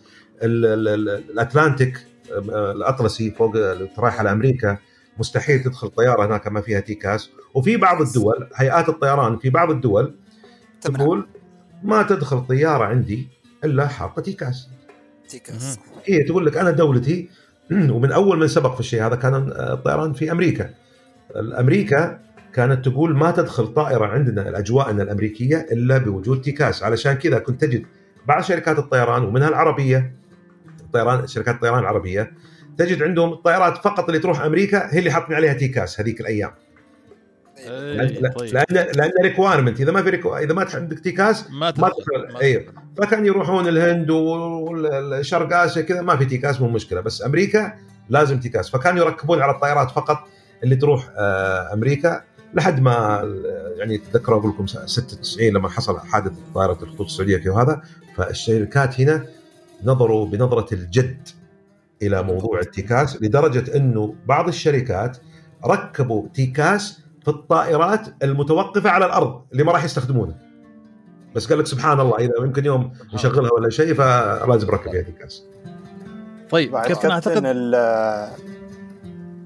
تفضل تفضل بقول بقول آه، كابتن بعد ال TCAS آه، أثبت آه، مثل ما نقول جبروته في عالم الطيران. يعني عندك حادثة آه، 2002 اللي هي اوبرلينجن بين DHL و يوتير أعتقد شيء من هاي الطيرانات آه، آه، اللي هي شرق أوروبا. مهم. ان واحد منهم أعتقد هي. في واحدة من الطيارات ما سمعت التيكاس سمع المراقب. فهذا طيب. مثل بمثابة درس كان حق ال- طيارين كل العاملين في الطيران هي إن التيكاس اولا. أي شيء أي command تعطيه الطياره it goes first صحيح. unless مثلا كان في أي downgrade ولا شيء طبعا هذا يكون شيء confirm حق الطيارة. صحيح صحيح. إذا إذا ال TCAS قال لك شيء والمراقب الجوي قال لك شيء ثاني أنت تتبع ال TCAS بكل بساطة. يعني هذا اللي يثبت زي ما تفضلت جبروت ال TCAS وقوة ال TCAS وأمن ال TCAS إن إذا ال TCAS قال لك اطلع والمراقب قال لك انزل تطلع أنت. ما تسمع كلام طيب المراقب أنا أنا إذا تسمحوا لي كابتن حسن وباشمهندس سالم أنا عندي تعقيب. سبحان الله كان في محور هذا هذا الموضوع اللي تكلمتوا فيه أنتم الحين. آه زي ما ذكرت كابتن آه حسن آه قبل في شرحك إن التيكاس آه طائرتين يت- يخ- يخاطبوا بعض ويتم تنسيق ما بينهم. إن الطائرة واحد تعطي للطيار إعلان. إنك أنت اطلع والطياره الثانية تقول يعطيه إعلان صوتي انزل تحت. ونحن نعرف أن دائما الحلقة الأضعف دائما هو ال human وعليه عندنا إشكالية فيما يسمى بال human factor العامل البشري. دائما ال human error and human factor صحيح. وكثير من الحوادث صارت وأعتقد الحادثة هي من الحوادث هذه اللي ذكرها كابت باشمهندس سالم الآن إن ال TCAS system أعطى أمر للكابتن أحد الطائرات إنه يطلع وهو خالف الأمر هذا ونزل. وهذا صحيح. ادى إلى تصادم الطائرتين. فنحن كابتن. نتكلم رغم أن عندك نظام آلي قوي لا زال ال human error and human factor يتدخل وأحيانا يتشكل لك بهذه الإشكاليات. كابتن سؤالي. هذا موضوع هذا مقدمة للسؤال هذا. بالضبط. موضوع كابتن كان بدأ في 2020 في بداية البودكاست 2020 بداية 2021 عن الطيار الآلي الطيران automatic fully automated كابتن طائرات مم. بدون كابتن بدون ضابط أول بدون first اوفيسر. إيش رأيك في الجزئية هذه هل تشوف ان هذا الشيء ممكن أم لا آه، سئلت كثير عن الموضوع هذا وأنا لا أرى الشيء هذا يحصل في في حياتنا إحنا وفي عصرنا وفي جيلنا هذا ولا الجيل. طيب. الجاي لأنه إلى في ناس كثير يقولون لي إنه طيب عندك طيارات كثير بلا طيار هذه الطيارات شوفها حتى تروح أنت معارض الطيران قدام عيونك تشوف الطيارات بلا طيار أقول له الكلام هذا غير صحيح هذه اسمها unmanned vehicle صح. ه- هذه الطائرة في لها طيار بس الطيار مو موجود في الطيارة الطيار موجود في مكان ما على الأرض لا. آه. لكن فيها. لك يتحكم فيها وتستخدم أكثر شيء هذه الطائرات بال tactics العسكرية والمهمات ال- ال- العسكرية البحتة زي ال surveillance التصوير الجوي ال air strike الضربات الجوية. وشفناها إحنا كثير يستخدمونها ال- القوات الأمريكية في العمليات الأخيرة اللي صايرة. تطلع طيارة محملة. ال- ال- ال- ال pilot تبعها جالس في هيوستن في غرفة صغيرة ولكن متصل اتصال مباشر مع الطائرة ونسبة ال delay أو التأخير بين ال command اللي يسويه الطيار مثلا في التفاف يمين أو يسار أو فوق أو تحت يعني نسبة التأخير ما بين الأمر أول ما يصدر الأمر هو والتنفيذ تكون 0.0001 يا ساتر. ثانية يعني كانه راكب الطيارة يعني ما في تأخير الطيار موجود ولكن كونك تقول عن طيارة بدون طيار أنت تتكلم عن طائرة تبرمج نفسها بنفسها أو أنت تبرمجها على الأرض وهي اللي تطلع فوق وتسوي كل ال- ال- ال- ال- الرحلة وتبتدي بالهبوط التدريجي طيب okay ممتاز طيب لو حصل emergency لو حصل شيء ما زلنا في في في عالم الطيران لحد الآن في situations أو آه، ظروف معينة يقول لك تعود إلى تقدير قائد الطائرة. طيب أنت لما تجيب لي كمبيوتر وين تقدير الكمبيوتر؟ الكمبيوتر عنده واحد زائد واحد يساوي اثنين يساوي اثنين صح. أنا أعطيك على سبيل المثال يقول لك إذا أنت عندك امرجنسي ولازم تهبط الآن إيش الحاجات اللي لازم تراعيها؟ أول شيء لازم يكون في بالك أنت كطيار أمن الطائرة وأمانها. أول شيء لازم السيفتي يكون أول شيء في بالك. بعد كذا تبتدي عندك الاعتبارات الثانية، هل أنا أنزل في مطار فيه وقود وفيه امرجنسي يعني أنا عندي حصل عندي fire لا سمح الله. أبغى أنزل الحين في أقرب مطار. طيب في مطار تحتي بس المطار هذا ما فيه يعني مطار بدائي ما فيه آه، إطفاء. ما في وحدات إطفاء. يعني نزولي فيه شو الفائده؟ ما استفدت في الوقت ما في fire equipment ولا شيء. هذا ثاني اعتبار. ثالث اعتبار عندي أنا اللي هو ال political condition هل أنزل أنا مثلا طائر رايح دولة معادية لدولتي؟ أنا مار من جنبها وأقرب مطار عندي مثلا مطار لدولة معادية. أنزل فيه؟ لا ما أنزل فيه. أشوف مطار غيره. إلا إذا كان موضوع ال safety. يعني شوف إحنا تخطيت موضوع ال safety. تخطيت تخطيت موضوع ال- ال- ال fire equipment جيت على موضوع ال political condition لكن لو موضوع الأمن عندي فيه مشكلة حيكون الأمن هو ال priority حنزل في مطار الدولة ال- ال- المعاديه لدولتي وهذه باعتراف بمواثيق دولية. إذا في دولة بينك وبينها آه، عداء أو شيء ومرت طائرة مدنية واحتاج صار عندهم امرجنسي مطلوب منك إنك تعطيهم تتعامل معاهم وتعطيهم كل المساعدة لحد ما تنزل الطائرة بأمان. هذا هذه ما فيها كلام هذه برا الموضوع. لكن أكيد. أقول وآخر شيء مثلا من ضمن الاعتبارات اللي تفكر فيها أنت راحة الركاب. يعني أنا لو نزلت في المطار هذا okay حيصير عندهم رحلة. أنا هذا المطار تابع لشركتي وفيه رحلة بعد شوي ممكن تطلع توديهم على ال destination بس لو نزلت في المطار هذا أوه نستنى يبغى لنا يمكن يوم ثاني على ما يرسلون رحلة ويجيبوا يدوا الركاب أوتيلات فهذه الاعتبارات هذه كلها شو يسوي الكمبيوتر؟ صحيح صح. كيف يتصرف؟ كيف يتصرف الكمبيوتر؟ الكمبيوتر قلت لك عنده واحد زائد واحد يساوي اثنين، لكن أنت كقائد طائرة ولما الأنظمة النظام الدولي العالمي للطيران يقول لك يحق لقائد الطائرة اتخاذ بين قوسين ما يراه مناسبا. طيب وين ما يراه مناسبا بالنسبة للكمبيوتر؟ الكمبيوتر. ما يقدر يسوي الكلام هذا، فأنا لا أعتقد إن الشيء هذا حيكون في في ال- في الجيل هذا أو الجيل اللي بعده. ولا أعتقد أنه سيكون هناك من ال- ال- الناس الركاب العاقلين إن يقول لك أنا أطلع طائرة قائدها ما ما في ما في بني آدم قائد للطائرة. يعني أنت تخيل إنك تروح المطار تطلع الطيارة يقول لك آه، ما شاء الله مبروك أنت من أوائل الناس. أوائل الناس شنو؟ يقول لك أوائل الناس اللي بيطلعون طيارة ما فيها طيار. نعم يا حبيبي. 180 180 degrees وترجع. تطلع الطيارة؟ offload م- من جد نزل تقول نزلوا عفشي أنا ماني طالع. offload على طول. طبعا لأنه يعني ال- ال- الكمبيوترات بحكم دقتها وهذا لا شك إنها يعني جبارة. ولكن في التقدير وحسن التصرف صحيح إنه بعض الأحيان ال- ال- ال- البني آدم يسيء التصرف ولكن يبقى اللي جالس قدام هذا خايف على حياته مثل ما أنا خايف على حياتي. قائد الطائرة هذا اللي قاعد قدام أثق بعد الله سبحانه وتعالى إنه راح يسوي كل شيء علشان مو علشاني أنا راكب ورا لا لأنه يبي يروح يرجع البيت حق عياله ويعيش حياته. لكن أنا أعتمد بعد الله سبحانه وتعالى بحياتي كلها على كمبيوتر هو does not even have a soul يعني حتى ما عنده حياة يخاف عليها. فأعتقد إن الموضوع هذا يعني ما أعتقد إني أشوفه أنا قريب. أتفق معك طيب أنا. خل... خلوني اعطيكم أعطيكم تصريح آه، ناري زي ما يقولوا. طبعا كابتن زي ما ذكرت إن هذا الموضوع تقريبا من 2020 بدأ يظهر على سطح وكانت تجارب واختبارات لمثل هذه ال- الأشياء.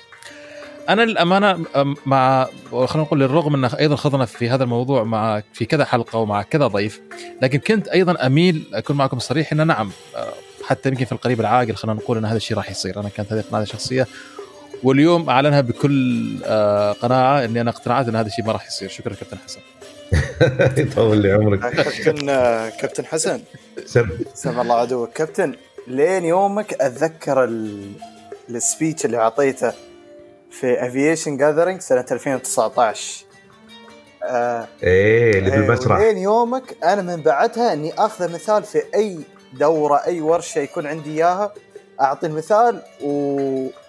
وأذكرك فيها بالخير أقول لك كابتن آه سعودي خبرني عنها مثال المرأة الحامل اللي هي وقلت سلم. آه، كيف صح. ممكن الطيار الطيارة بدون طيار أو الذكاء الاصطناعي على الطيارة يتصرف في حال كان في مشكلة في الكابل نفسه كيف يقدر يسوي صحيح. كمبيوت حق هذا الشيء إيه، فلازم في النهاية يكون صح. في على الأقل شخص يكون صاحب اتخاذ قرار على الطائره يقدر نعم نعم. المثال عشان يوضح للمستمعين اللي اللي قاله الباشمهندس سالم آه، في ال aviation gathering في ال speech اللي تكلمت عنه انه من ضمن سؤالك أخوي يوسف اللي هو التقدير صار مم. عندك هذا الكمبيوتر طاير وكذا وواحدة من الركاب حامل وجاها الطلق وتبي تولد.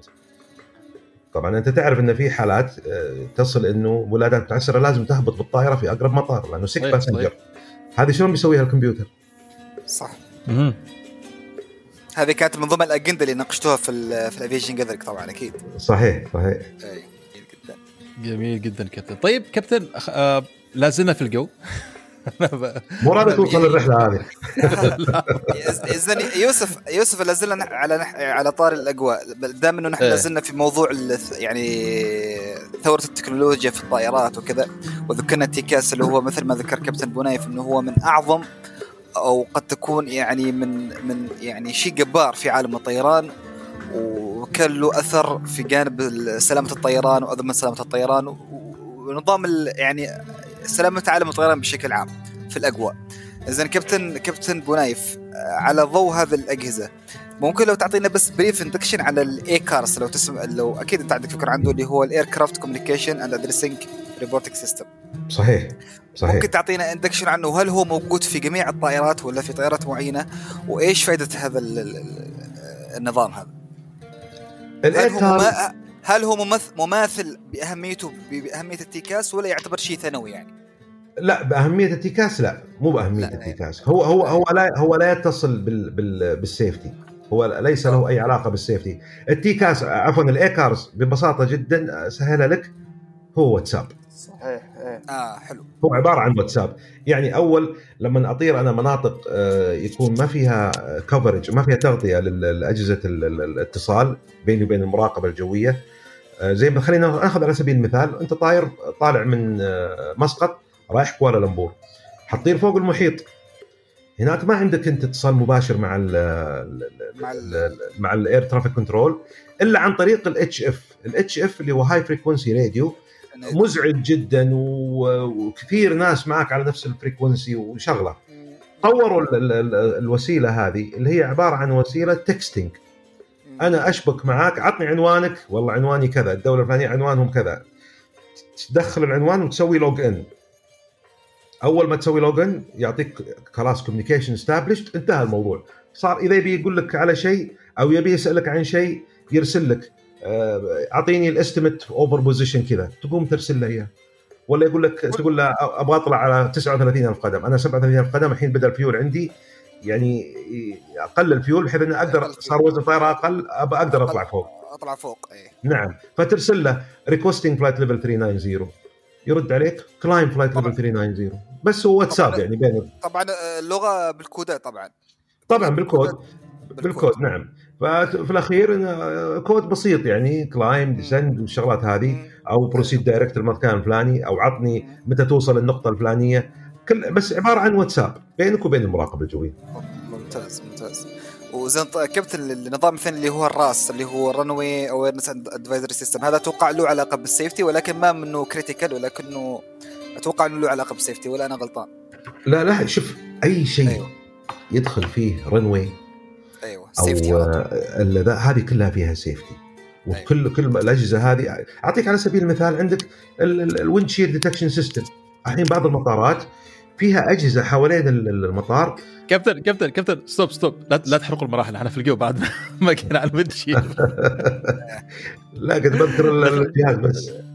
أنا قصدي نخلي ال wind shear في مرحلة ال wind shear بحيث ان ناخذها رحلة يعني اذا اذا اذا, إذا ما عليكم أمر. طيب طيب. نتكلم على على runway awareness advisory system إيه، خ- خلونا لما نه- لما نهبط ممكن ممكن نعيد أنا- اذا إذا ما عليكم أمر. يعني okay. أنا في ال... أخليكم تفضل. أنا. في الجو. آه كابتن حسن إحنا تكلمنا عن إن كيف الطيارة آه، مستوى الأمان فيها جدا عالي. ومثل نقول إن الطيارة ذكية جدا ما ترضى على نفسها أي غلط. إلا بتدخل آه، بشري. حتى التدخل البشري ما يخ... تمنع نعم. عن أي خطأ يستوي. ولكن بعض المرات لازم شوية نراوغ الطيارة عشان معطيات معينة. مثل نحن عندنا في ال maintenance حق ال test وكذا لازم شوية يعني إن يفوز عشان نحقق نتيجة. إيه. فأنتم من ضمن إجراءاتكم الطيارين عندكم اللي هي ال flex takeoff نعم. كيف آه، تراوغون الطيارة؟ يعني الطيار كأنه واخذ الحرمة الثانية الثالثة. لازم تكذب عليها شوية. إيه، ال- ال- ال flex takeoff هذا مصطلح الايرباص اللي هو يسمونه ال assumed takeoff في بوينغ ببساطة شديدة جدا ال- المحرك غالي من أغلى المح- الأشياء اللي موجودة في الطائرة. فعلا.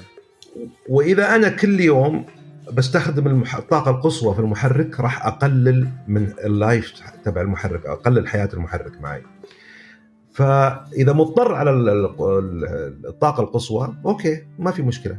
لكن لنفترض اليوم إنك طالع very light load ما عندك إلا سبع ركاب ووزن الطائرة خفيف جدا مو من المعقول إنك أنت تحط الطاقة القصوى على هذا ال- ال- الوزن. فالشركات إيش تسوي؟ قالت نستخدم طاقة أقل. قالوا تمام. تستخدم طاقة أقل بس إيش قد طاقة أنت لازم تحط طاقة و... يعني ولو إنها أقل بس زي ما تكلمنا إنها كافية إنها تحمل الطائرة وتفقد محرك وتكمل الإقلاع وكلش تمام زي ما اتفقنا أول. قال اذا أوكي إحنا شلون شو نسوي؟ ال- المحرك طبعا إحنا نعرف كلنا إنه حسب درجة الحرارة تكون الطاقة. يعني الطاقة القصوى للمحرك اليوم ودرجه الحرارة 10 درجات راح تكون أعلى بكثير من الطاقة القصوى لنفس المحرك إذا كانت درجة الحرارة 40 درجة. كل ما زادت درجة الحرارة كل ما قل أداء المحرك وبالتالي إحنا شو نسوي؟ اليوم درجة الحرارة 10 بس الطيارة فاضية أو الطياره خفيفة جدا أنا أحتاج الطاقة تكون أقل بكثير اذا شو أقول للمحرك أقول له بيني وبينك بس لا تقول حق أحد ترى تم اليوم درجه درجة الحرارة اليوم 40 يقول لي إذا 40 ترى بعطيك الطاقة الفلانية. أقول له إي ما عليك عطني الطاقة الفلانية. طبعا هذا مختصر اللي قاعد يصير. بس إيه. كيف تعمل هذه الحركة؟ إنك أنت تروح وتدخل وزن الطائرة في الكمبيوتر وزن الطائرة ودرجة الحرارة والرياح والضغط الجوي وكل والمدرج اللي بتستخدمه. يقوم الكمبيوتر يحسب لك كل الحسبة هذه ويقول لك عط الطيارة درجة الحرارة 50 50 راح تكون كافية جدا إنك تعمل عملية الإقلاع وأمورك تكون تمام. فهذه هي الفكرة إنك أنت تعطي الطائره آم، أو تكذب عليها مثل ما قال أبو غنيم تكذب عليها بدرجة حرارة ما هي حقيقية بس كل الغرض من هذا إنك أنت تحافظ على حياة المحرك. جميل. مصلحته بعد أكذب عليك لمصلحتك يعني. صحيح بعدين حتفهمني أنت. إيه، يعطيك ألف عافية. طيب آه لا زلنا في الأجواء ولا لا زلنا إيه، في بعد- الأجواء ولا بعد سلم بعد زين. نحن اليوم حلقتنا اليوم مشان يعني نقدر نقول نغطي موضوع الكونسبت الأنظمة السلامة الطيران والى اخره فذكرنا ال TCAS وال ACARS وهذا الأشياء وما قصر صراحة أبو نايف أعطانا ال- ال- ال- concept بطريقة حلوة ومبسطة. آه، طيب أبو نايف إيش إيش معنا بخصوص النظام اللي هو ال enhanced ground proximity warning system؟ أتوقع هو نفس الشيء نظام جدا critical وحساس في الطائرات. نظام ال ground proximity system هذا بشكل عام آه، يعني جهاز في الطائرة يقيس المسافة ما بين الطائرة والشيء اللي تحتها الأرض بحر آه، جبل آه، صحراء ايا كان. كيف الطريقة؟ بكل بساطة هو عبارة عن رادار. الرادار اللي هو حتى لو بقول اختصار رادار اللي هو radio detection system اللي هو Prediction. نعم. اللي هو يرسل إشارة وتر... radio radio radio كان ال detecting system أيوه. فيرسل الإشارة وترجع له الإشارة. يعني يرسل إشارة تصطدم في الأرض وترجع له. أه، إحنا عندنا يعني ال- المعادلة البسيطة اللي درسناها من أيام المتوسطة اللي هي المسافة تساوي السرعه في الزمن. في الزمن. صح ولا لا؟ أنا أبغى أعرف المسافة. أنا أبغى أعرف المسافة بيني وبين الأرض. السرعة معلومة عندي. الجهاز يعرف سرعة الإشارة حقته. ويحسب الزمن من أول ما يرسل الإشارة لين ما ترجع له. يضربهم في بعض تطلع على المسافة. يقول لك أوه أنت على على ارتفاع ألف قدم. تقرب شوي يقول لك والله أنت على ارتفاع 700 قدم. فهذا الجهاز ال radio altimeter وال ground proximity warning system هذا يقيس الإشارات والارتفاعات بالطريقة هذه. في شغلة ثانية كمان مضافة في في السنوات الأخيرة. لما سووا له انهانسمنت أو طوروا أصبحت تقريبا جميع خرائط الكرة الأرضية موجودة في هذا الجهاز. يعرف إن انت شفت مثل الجوجل ماب اللي في معك في الموبايل. طالما أنت موجود في المكان الفلاني معناته في على يمينك جبل ارتفاعه كذا وعلى يسارك في عمارة طولها كذا ويحدث دائما. يعني هذه كلها عشان تزيد من ال awareness عندك علشان يجيك ال ground proximity warning system يقول لك يعني you are مثلا too low flaps حتى يقول لك إن أنت ما عندك flaps حتى أنت ما عندك gear آه إذا في جبل قدامك آه terrain terrain يصل في مرحلة إذا شافك ما زلت يقول لك pull up pull up pull up الرسالة إيه. المشهورة كابتن. اي نعم ها يعني يعني يعطيك يعني- يعطيك alert على طول. على طول. هو في البداية يقول لك caution terrain caution terrain في البداية. بس لما يشوف إن الموضوع خلاص وصل لهذا خلاص يبتدي يعطيك الأوامر pull up والشغلات هذه. أو يقول لك يحذرك إن أنت ما عندك gear ليش؟ لأن بعض الأحيان هو مشبوك آه، مشبوك ياخذ إشارة من ال landing gear العجلات.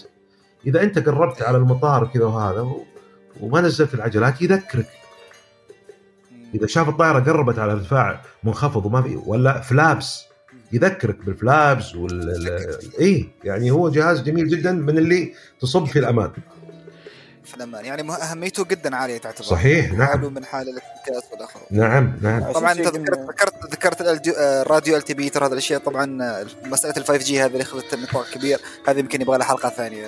تكلمت فيها أنا قبل فترة. على السناب أنا بالضبط بالضبط والحلقة موجودة في الانستغرام في حساب كابتن ابو نايف إذا حاب حد حاب يطلع على ال- ال- ال- ال inter interference بين ال 5 G وتاثيره على ال- ال- الراديو altimeter ترى عشان شي قلنا يا أبو سالم ال- الطياره ما ترضى على نفسها.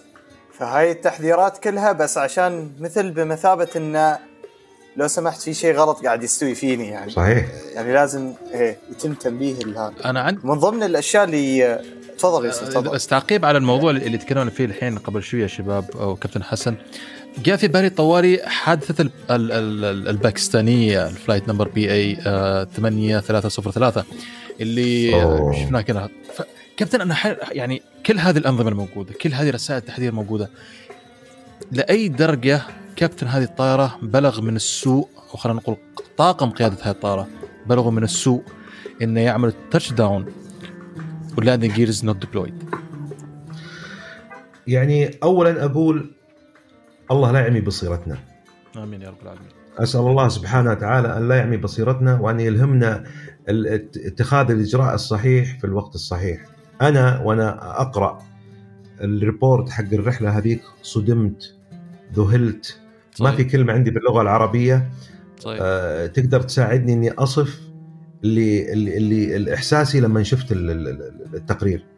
يعني في أكثر من إنك أنت تكون مثلا يعني رايح متجه للموت متجه للموت والطيارة تحذرك وتقول لك لا لا لا لا ولا أنت تكون سايق سيارة وماشي في جدار قدامك سهيت ولا ايا كان السبب واللي جنبك يقول لك لا يا أخي انتبه انتبه ويصرخ عليك ما أعتقد انه في إلا يعني إلا حاجة واحدة بس هو سوء التصرف وال يعني التعجرف ويعني إن أنا I can do it لا يو كانت دو ات يا أخي.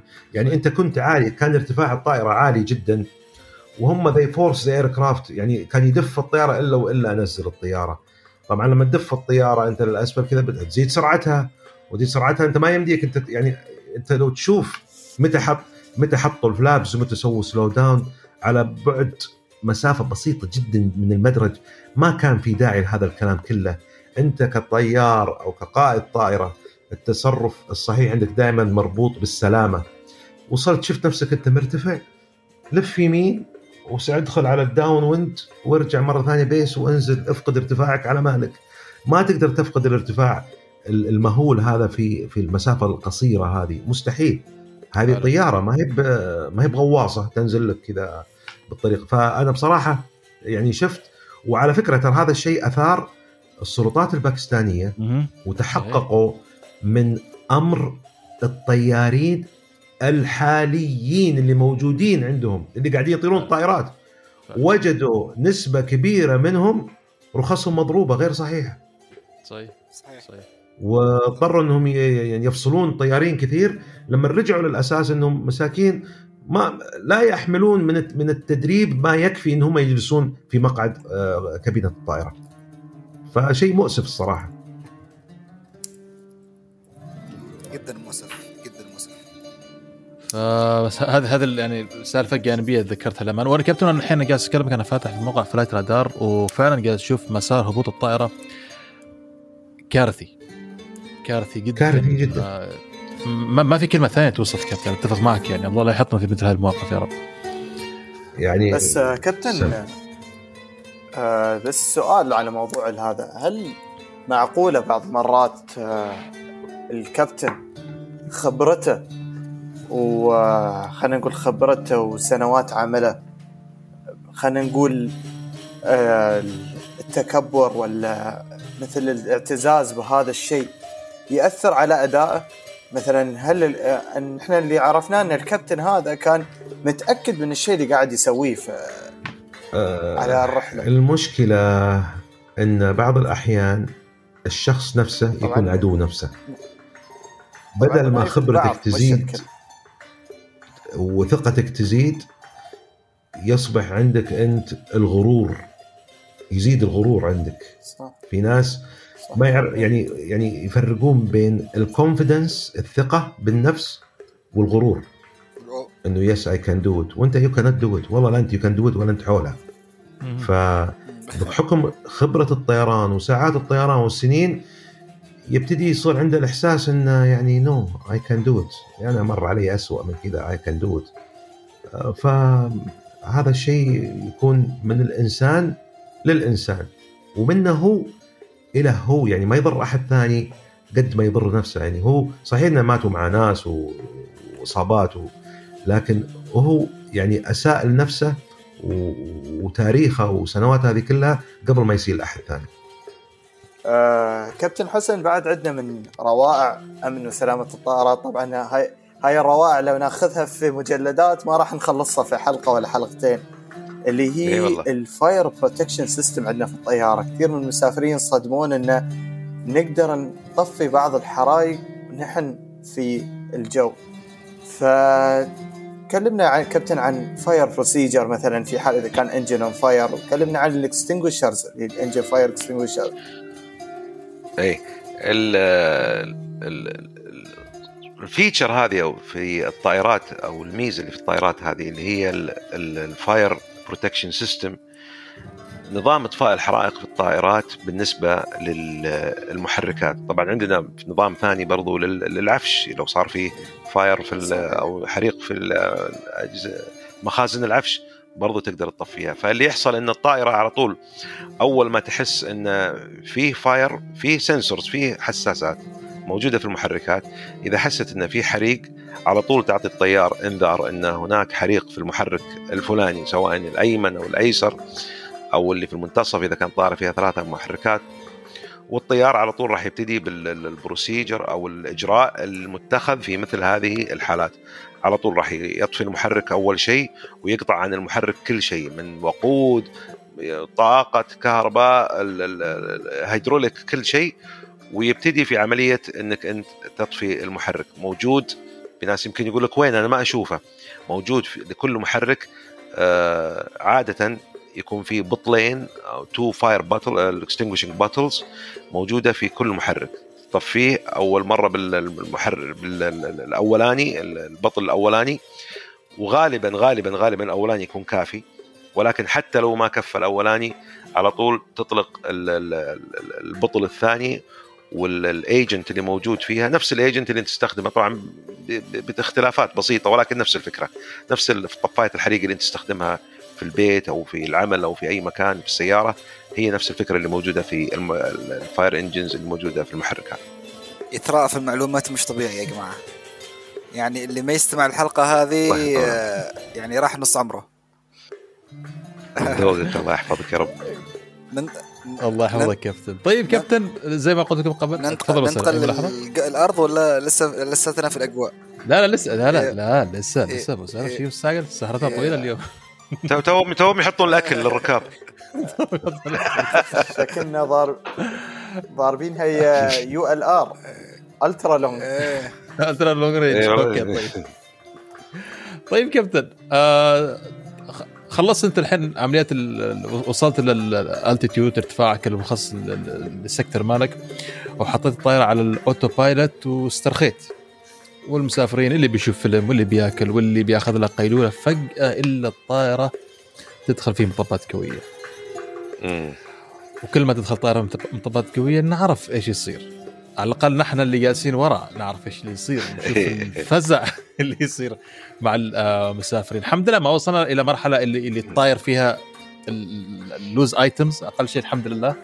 آه كابتن أعطينا perspective إيش اللي يصير عندكم أنتم لما ندخل في مثل هذه أنواع ال- المطبات القوية؟ أساسا ليش ندخل المطبات القوية؟ أنتم عندكم رادارات ليش ما نتفادى هذه المطبات ال- آه، القوية؟ ممتاز. طبعا كابينة الطائرة في الأمام آه، أي نعم هذه من ضمنها. ال- كابينة الطائرة موجودة عندي أنا بجهاز اللي هو الويذر ريدار الويذر ريدار هذا رادار زي ما تكلمنا يرسل آه، إشارة ويستقبلها ويرسم لك قدامك أي cumulonimbus cloud أو إحنا نسميها CB أو السحب الركامية. يقول لك ترى هنا في قدامك سحب ركامية وهنا قوية وهنا خفيفة. طبعا يظهرها بثلاثة مستويات. المستوى الأخضر والمستوى البرتقالي والمستوى الأحمر. طبعا الأحمر ما في مجال إني ادخله مستحيل إني أدخل المست... الأحمر. الأصفر أبتعد عنه بقدر المستطاع. الأخضر في بعض الأحيان آه، تضطر إنك تدخل الأخضر. ليش؟ أنت طالع زي ما قلنا من مسقط إلى كوالالمبور والمنطقة كل أبوها سحب. كلها. صحيح. وين ما تروح يمين يسار كلها. شو تسوي؟ 180 وترجع مرة ثانية ترجع الركاب؟ بيقول يقول لك الشركة ما صارت هذا مو this is not the way to run business ما ما نشتغل كذا. لأن إحنا بنطير فوق محيط وكل يوم في مطبات وسحب ركامية. فيعني ال- الأخضر إلى حد ما ممكن. عشان كذا الركاب يقول لك يا أخي هذه المطبات أنت ما تشوفها ما أنا شايفها. ولكن كان أمامي هذا الخيار ولا أني أرجعك. ما في أنا لازم أمشي لازم أكمل طريقي. بس لك علي اني ابتعد عن ال- ال- ال- السحب الركامية الخطيرة ما أبعد عنها ما أقرب منها. ولكن مم. تقبل انت لازم يعني الواحد يتقبل شوية ال- ال- المطبات الهوائية لأن لازم تتقبل فكرة وجود المطبات الهوائية. المطبات الهوائية يعني حاجة موجودة في كل مكان وبعض الأحيان مثل ما تفضل باشمهندس قبل شوي يكون في عندك ال CAT اللي هي clear air turbulence اللي هي مط- مطبات بدون سحب بدون سحب رك... مم. ولا شيء ما ما في ولا شيء اللهم اختلاف تيارات. هوائية هواء عبارة عن هواء ولكنه غير متزن مضطرب جدا ومرت فيه الطائرة شو تصير فيك؟ بتصير بتشيل وتحط بتشيل وتحط فكل اللي عليك إنك تثق أول شيء في الله سبحانه وتعالى ثاني شيء ثق تمام الثقة من أول ما طارت أول طيارة في العالم إلى حد اليوم لم تسقط طائرة واحدة بسبب المطبات الهوائية. وعلشان آه، ما أدري أنا إذا آه، أقدر أقول اسم الشركة ولا لا شركة خليجية عندنا هنا وموجود أي. في الصور في جوجل. يوتيوب. في في جوجل وفي اليوتيوب موجودة. دخلت في مطبات هوائية شديدة جدا جدا جدا. إنك تدخل تشوف في الصور تشوف الديكور مال الطيارة الديكور اللي فوق في سقف الطائرة مكسر. طبعا. الديكور تكسر هذا تعرفون ليش؟ ما تكسر بسبب إن رداءة صناعة الطائرة لا تكسر من الأوادم اللي يضربون فوق في السقف لا لا الله متخيلين وتشوفون صحيح. منظر الطائرة والكارتات هذه مال الأكل شلون صارت أعزكم الله كأنكم رايحين جنك يارد كأنكم رايحين تشريح ولا يعني جنك وكل هذا بسبب المطبات الهوائية وبعد هذا إيش صار؟ نزلت الطيارة ولا كان في شيء. صح. ف يعني ال- الوضع آه، المطبات بتجي في بعض الأحيان وأنت ما تدري عنها بس أهم شيء إنك تكون جالس في السيت ما عندك مصلحة تقوم تروح ولا تجي خلك رابط حزامك. أي. في ناس يقول الحزام يضايقني عادي خلي الحزام آه، آه، خله لوز شوي خله لوز شوي. لا لا تشده خله لوز بس أهم شيء طالما أنت جالس في مقعدك اربط الحزام لأن أنت ما تدري متى تضرب المطبات الهوائية. بس إنه في الأخير الكات. على الكات نعم يعني بالذات الكات. ممكن يمكن- صحيح. ففي الأخير قلت لك إن المطبات الهوائية عبارة عن طقطقة فوق وتحت ولكن بالاخير تنزل الطيارة عادي ولا كان في شيء. اللهم اللي كان مو رابط حزامه يروح ي... ي... تنكسر يده ولا تنكسر رجله ولا يصاب في الرأس ولا شيء أنت مالك ومال هالسوالف. اقعد اربط حزامك وخلك. حتى موضوع الاوفست متعب كابتن آه، كابتن حسن يعني إنه إنك تتفادى ال avoidance السحب الركامية وكذا متعبة كثير يعني. نعم ال avoidance وحتى ياخذ وقت يزود وقت الطائرة وقت الرحلة عفوا وي... communication أكثر. الوقود. communication. أكثر مع ال ATC إيه بالضبط. يعني هذا بسيط إذا على الموضوع ال ATC بسيط يعني آه، ما هو لكن. المش...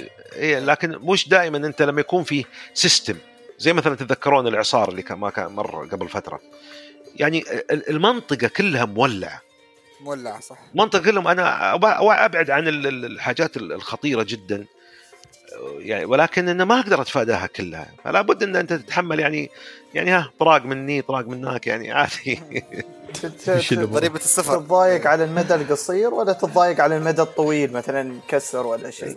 نعم وهذه هي وعثاء السفر اللي تقول تسأل الله سبحانه وتعالى إنه يكفيك شرها صح. اي والله بالله طيب كابتن خلي خليني كمان أكمل لك آه رياكشن بعض المسافرين اللي أيضا يكونوا مصابين بالفوبيا وجالسين عند الدريشة.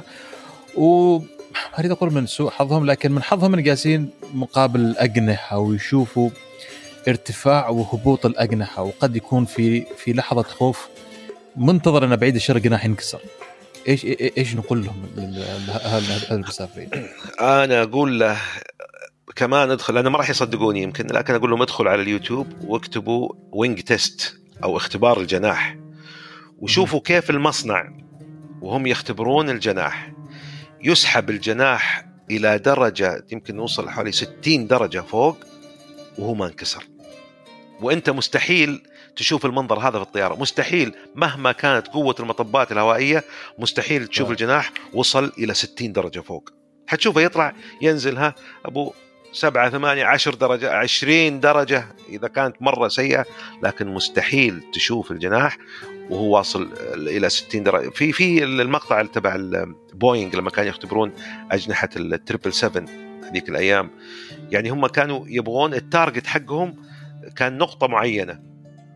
ومثبتين الطيارة في الأرض. إي نعم مثبتين الطيارة في الأرض وقاعدين يسحبون الجناح من الطرف بجهاز يرفع يرفع يرفع يرفع. لما وصل ال target فرحوا وقاموا يصفقون وكذا بعدين قالوا لا خلنا نشوف وين يوصل. وصل إلى أضعاف ال- ال- اللي كانوا حاطينه هم متو- متوقعينه علشان ينكسر الجناح. ولا يوجد يعني آه، قوة يعني آه، بعد مشيئة الله سبحانه وتعالى. في في العالم ممكن توصل المطبات الهوائية في الجناح اللي شفناه في المقطع هذاك.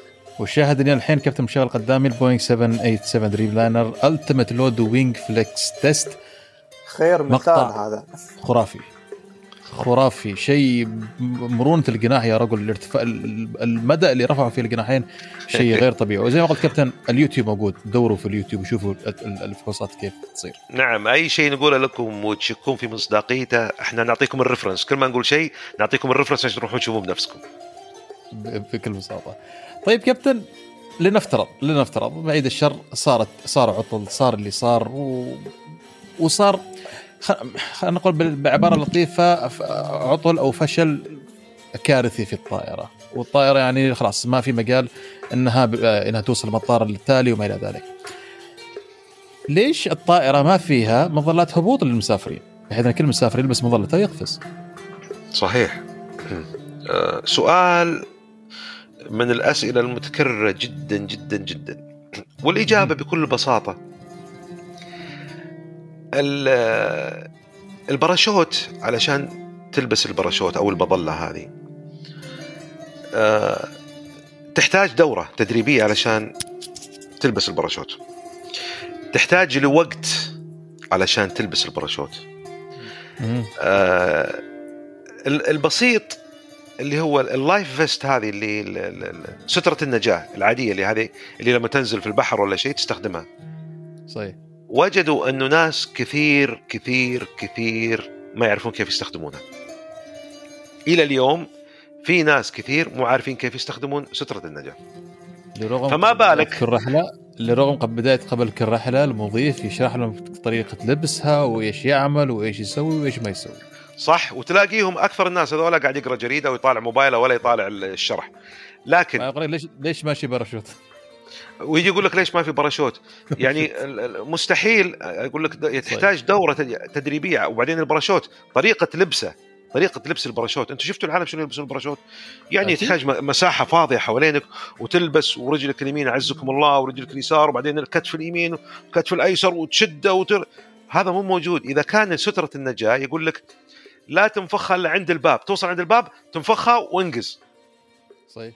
توصل عند الباب اسحب ال ال ال ال ال الأحبال اللي تنفخ ال- ال- ال- الهواء في في السترة وانقز على. طول. ليش؟ لأنك لو لبستها قبل عفوا لو لو نفختها قبل نفختها قبل.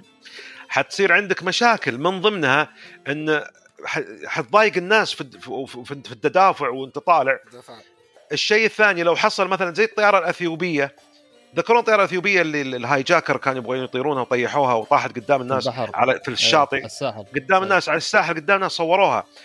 في ناس كانوا أحياء داخل الطائرة ولكنهم كانوا لابسين سترات النجاة ولما دخل الماء داخل الطيارة سترة النجاة لصقت أو تعلقت في سقف الطائرة من جوا فما قدروا يطلعون من الطيارة. تعرف أنت سترة النجاة ترفعك على فوق. صحيح. ولما دخل الماء داخل الطيارة ما قدروا يروحون على الأبواب لأنهم already لصقوا في ال- في في سقف الطائرة. لاحظ إحنا نتكلم عن سترة نجاة ما بالك بباراشوت. ف يعني اذا اذا أزيد كابتن بس تعقيب بسيط. أيضا الباراشوت لما يستخدم يستخدم من ارتفاع معين له حد أقصى والطائرة أساسا تطير اضعاف أضعاف هذا الارتفاع. يعني طارت ساعه 39 ألف قدم 35 ألف قدم في حين الباراشوت أنا إذا ما خابتني المعلومة كابتن على 15 ألف قدم أو أقل حتى يمكن 5000 قدم ما أصلا ترتفع يعني ما في. ما في ما في أكسجين أنت لو طلعت من الطيارة على 39 ألف قدم بتموت نعم. قبل لا تقرب قبل لا تنفخ ال- ال- الباراشوت لأنه ما في أكسجين والبرودة أصلاً. كمان والبرودة. minus 40 لكن قول البرودة بيتحملها دقيقة لكن ما في أكسجين يتنفس صحيح صحيح ما في أكسجين يتنفس يعني أنت you will go unconscious حتصير أنت فاقد للوعي قبل ما توصل للارتفاع اللي تقدر تفتح فيه الباراشوت. هذا طبعا هذا نتكلم من ناحية عملية ولكن من ناحية أكيد. اقتصادية بعد اللي هي الشركات تقول لك يا حبيبي أنا ما راح أحط اوزان مهولة للباراشوتات. إذا إذا وصل فيهم الحال إن هم استغنوا عن الجرايد والمجلات في الطائرة صارت كلها إلكترونية علشان توفير في الوزن الطيارة وتوفير في الوقود. تجي تقول له حط باراشوت حط 400 باراشوت في الطيارة مستحيل. صح. هذه النقطة اللي كنت أريد أذكرها كابتن حسن. لأن في المقابل ال- لأن في المقابل آه، أبو سالم أنت هيأت من الظروف والأسباب إنك قللت كثير جدا من احتمالية حدوث عطل في الطائرة وعطل catastrophic في الطائرة بحيث. إنك تحتاج إلى إجراءات طوارئ خلينا نقول. وهذه أعتقد تطرقنا لها إلى الآن الحمد لله في كثير من الأمثلة اللي ذكرناها كابتن. وأمان. الطائرة. أمان الطائرة خلى إن الباراشوت ما له لازمة أساسا على الطيارة مش أكيد. كثر الحوادث اللي تصير وحتى في حتى لو يعني بدراسة الحوادث اللي حصلت تجد إن الش- الشركات تقول لك بالرغم من كل الحوادث وعدم وجود وسائل ال- ال- ال- ال- الباراشوت وهذه ما زلت أنا making profit وما زال الوضع كويس يعتبر مقارنة بأي بأي وسيلة مواصلات ثانية. أنا كنت طالع مقطع آه، موقع بريطاني تكلم عن بريطانيا في إحصائية معينة. عندهم من 100 نسبة آه، من- في عام 2015 الحوادث ال motorcycles أو الدبابات اللي نسميها الدبابات إحنا السياكل اللي يسمونها في الكويت. 83% الحوادث البدستيريان اللي هو الموت بسبب ال- ال- المشاة. الم- المشاة 26% السيارات 1.6 الماء 0.6 الأير أو الأجواء 0.0 في 2015 صحيح. ولا حادثة ولا حادثة وفاة بسبب آه، حادث يعني الطائرة. ف يعني ال- ال- قال أروح أركب أنا parachute ات و parachute ات و... يعني أنت لو تجي تخيل الطائرة مثلا زي ال triple 7 مهم. أو خلينا نقول زي 380 علشان أطلع فيها الباراشوت الكل راكب وأطلعها أمريكا معناته أنا راح أستغل منها 70 80 مقعد فقط. لأن كذا بتحط مجموعة ال- ال- الباراشوتات اللي وزنها يعني ثقيل لعدد الركاب لأنك لازم تحط مو لعدد الركاب الرحلة هذه اليوم. لازم يكون راكب لعدد ركاب الطيارة كلهم. فشوف كم طن. بالت- بالتالي ما راح يبقى لك أي شيء أنت إلا 50 60 راكب وهذا شيء غير مجدي طبعا. بالضبط بكل بساطة. وأيضا عندك ال- أوزان وركاب مختلفة فيفترض أنها categories ال parachute مختلف الأطفال مختلف فشيء شيء غير طبيعي. في المقابله زي ما قلنا ال ال ال الوقاية اللي انت اللي عملتها هذه زي بالأرقام يعني وجود الباراشوت شيء حمل فاضي آه ما منه. ما من جدوى فائدة أو داعي. ما نعم. أي جدوى صح. طيب. الآن آه، كابتن بدينا عملية ال final approach أو ال descent مهم. نسيت المصطلح لكم كلمة الهبوط التدريجي. الهبوط التدريجي. يعطيك الف نعم. عافيه الله يحفظك. طبعا آه، الهبوط التدريجي في الأجواء العادية ممل. نوعا ما خلينا نقول. أجل يبغى لك turbulence يبغى لك مطبات turbulence. طيب خليني أعطيك كابتن مش فقط turbulence خلينا نتكلم عن هبوط تدريجي مش فقط في turbulence وإنما في أجواء ضبابية خلينا نقول آه، الرؤية الأفقية ضعيفة جدا إذا ما كانت شبه معدومة. ولما وصلت المدرج كابتن عندك آه wind shear وأيضا عندك رياح جانبية. ممتاز. إيش راح يصير؟ هل يعني هل طيب هل هذا ال combination رؤية منخفضة أو ورياح جانبية أيضا هي واحدة من الأسباب اللي تخليني مثلا آه، أفكر إني أروح خ- آه، ما أسافر مثلا؟ طيب آه، أول شيء نوضح للمستمعين الإخوان المستمعين اللي الوينشير الوينشير هو تغير مفاجئ في اتجاه وسرعة الرياح. منها وما هو مقبول ومنها ما هو يعتبر غير مقبول. في درجات معينة يعني تحمل اختلاف الرياح يعني اختلف مفاجئ آه، في سرعة الرياح من ثلاثة عقدات إلى سبع عقدات. no big deal عادي مو مشكلة. لكن نتكلم عن ال- ال- ال wind shear الجامد. هذا اللي حتى الطائرة فيها جهاز في الطائرة مش بس ال TCAS نتكلم عنه حتى الجهاز اللي في الطيارة اللي هو ال wind shear detection system على طول راح يقول لك wind shear ahead wind shear ahead ترى في قدامك wind shear جميل. أنا هنا كطيار أسوي go around أعمل discontinue أو أوقف عملية الاقتراب وأبعد شوي أشوف إذا في مدرج ثاني أو آه، أنتظر شوي لحد ما تروح ال wind shear هذه وأبتدي عملية اقتراب ثانية. لأنه مش من المنطق ولا من المعقول إن أنا أدخل في wind shear وأنا نازل أعمل هبوط. الرياح الجانبية يعني أمرها بسيط يعني مو مثل ال- ال wind shear ولكن كل ما هنالك إنه يكون في تكتيك أو عفوا تكنيك معين. لعملية الهبوط. أنا أفضل دائما أقول للناس خصوصا المبتدئين في الطيران أقول لهم خلوا ال autopilot اترك ال autopilot طاير لا تفصل لي ال autopilot من 12 ميل. لا خلي الطيارة تقترب لين توصل ألف قدم. افصل ال autopilot ضبط نفسك. بعد ما تكون خلاص fully configured عندك flaps وعندك ال landing gear نازل عجلاتك نازلة امسك الطيارة stabilize وافصل ال autopilot وانزل. أو إذا تبغى الطيارة فيها feature autopilot انزل بال autopilot landing شو المشكلة؟ إذا أنت يعني حتى للكباتنة إذا أنت توك جديد على الطيارة وهذا خلي الطيارة خلي الطيارة تسوي ال- ال- الهبوط. وين المشكلة يعني؟ فال crosswind ما هي الشغلة ال- ال- يعني الكبيرة. الموضوع ال- تدني الر- الرؤية الأفقية هو موضوع serious شوي. لأنه آه، في عندنا آم، ثلاثة أنواع من الاقتراب الآلي ال precision approach أو ال ILS اللي هو نظام الهبوط الآلي instrument landing system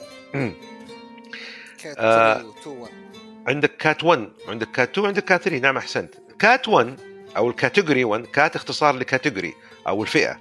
الفئة الأولى إنك أنت تنزل بالطائرة لحد 200 قدم. يعني تنزل بال- بال slope تدرجا لحد المدرج إلين توصل 200 قدم. إذا جيت 200 قدم ما شفت المدرج تعمل go around اللي هو على طول تحط power وتطلع ما تنزل. لأنك لازم يقول لك لازم تشوف المدرج. missed approach نعم على طول تسوي missed approach لما تجي على CAT 2 CAT 2 يقول لك بعطيك فرصة زيادة. بعطيك 100 قدم زيادة. يعني ما بخليك تنزل إلى 200 قدم لا. بخليك تنزل إلى 100 قدم. إذا شفت المدرج okay كان بها تكمل. إذا ما شفت المدرج لا لازم تسوي go around طبعا عشان تروح من CAT 1 إلى CAT 2 شوف عشان ال 100 قدم بس هذه الزيادة اللي تنزلها لازم يكون في تدريب خاص للطيارين.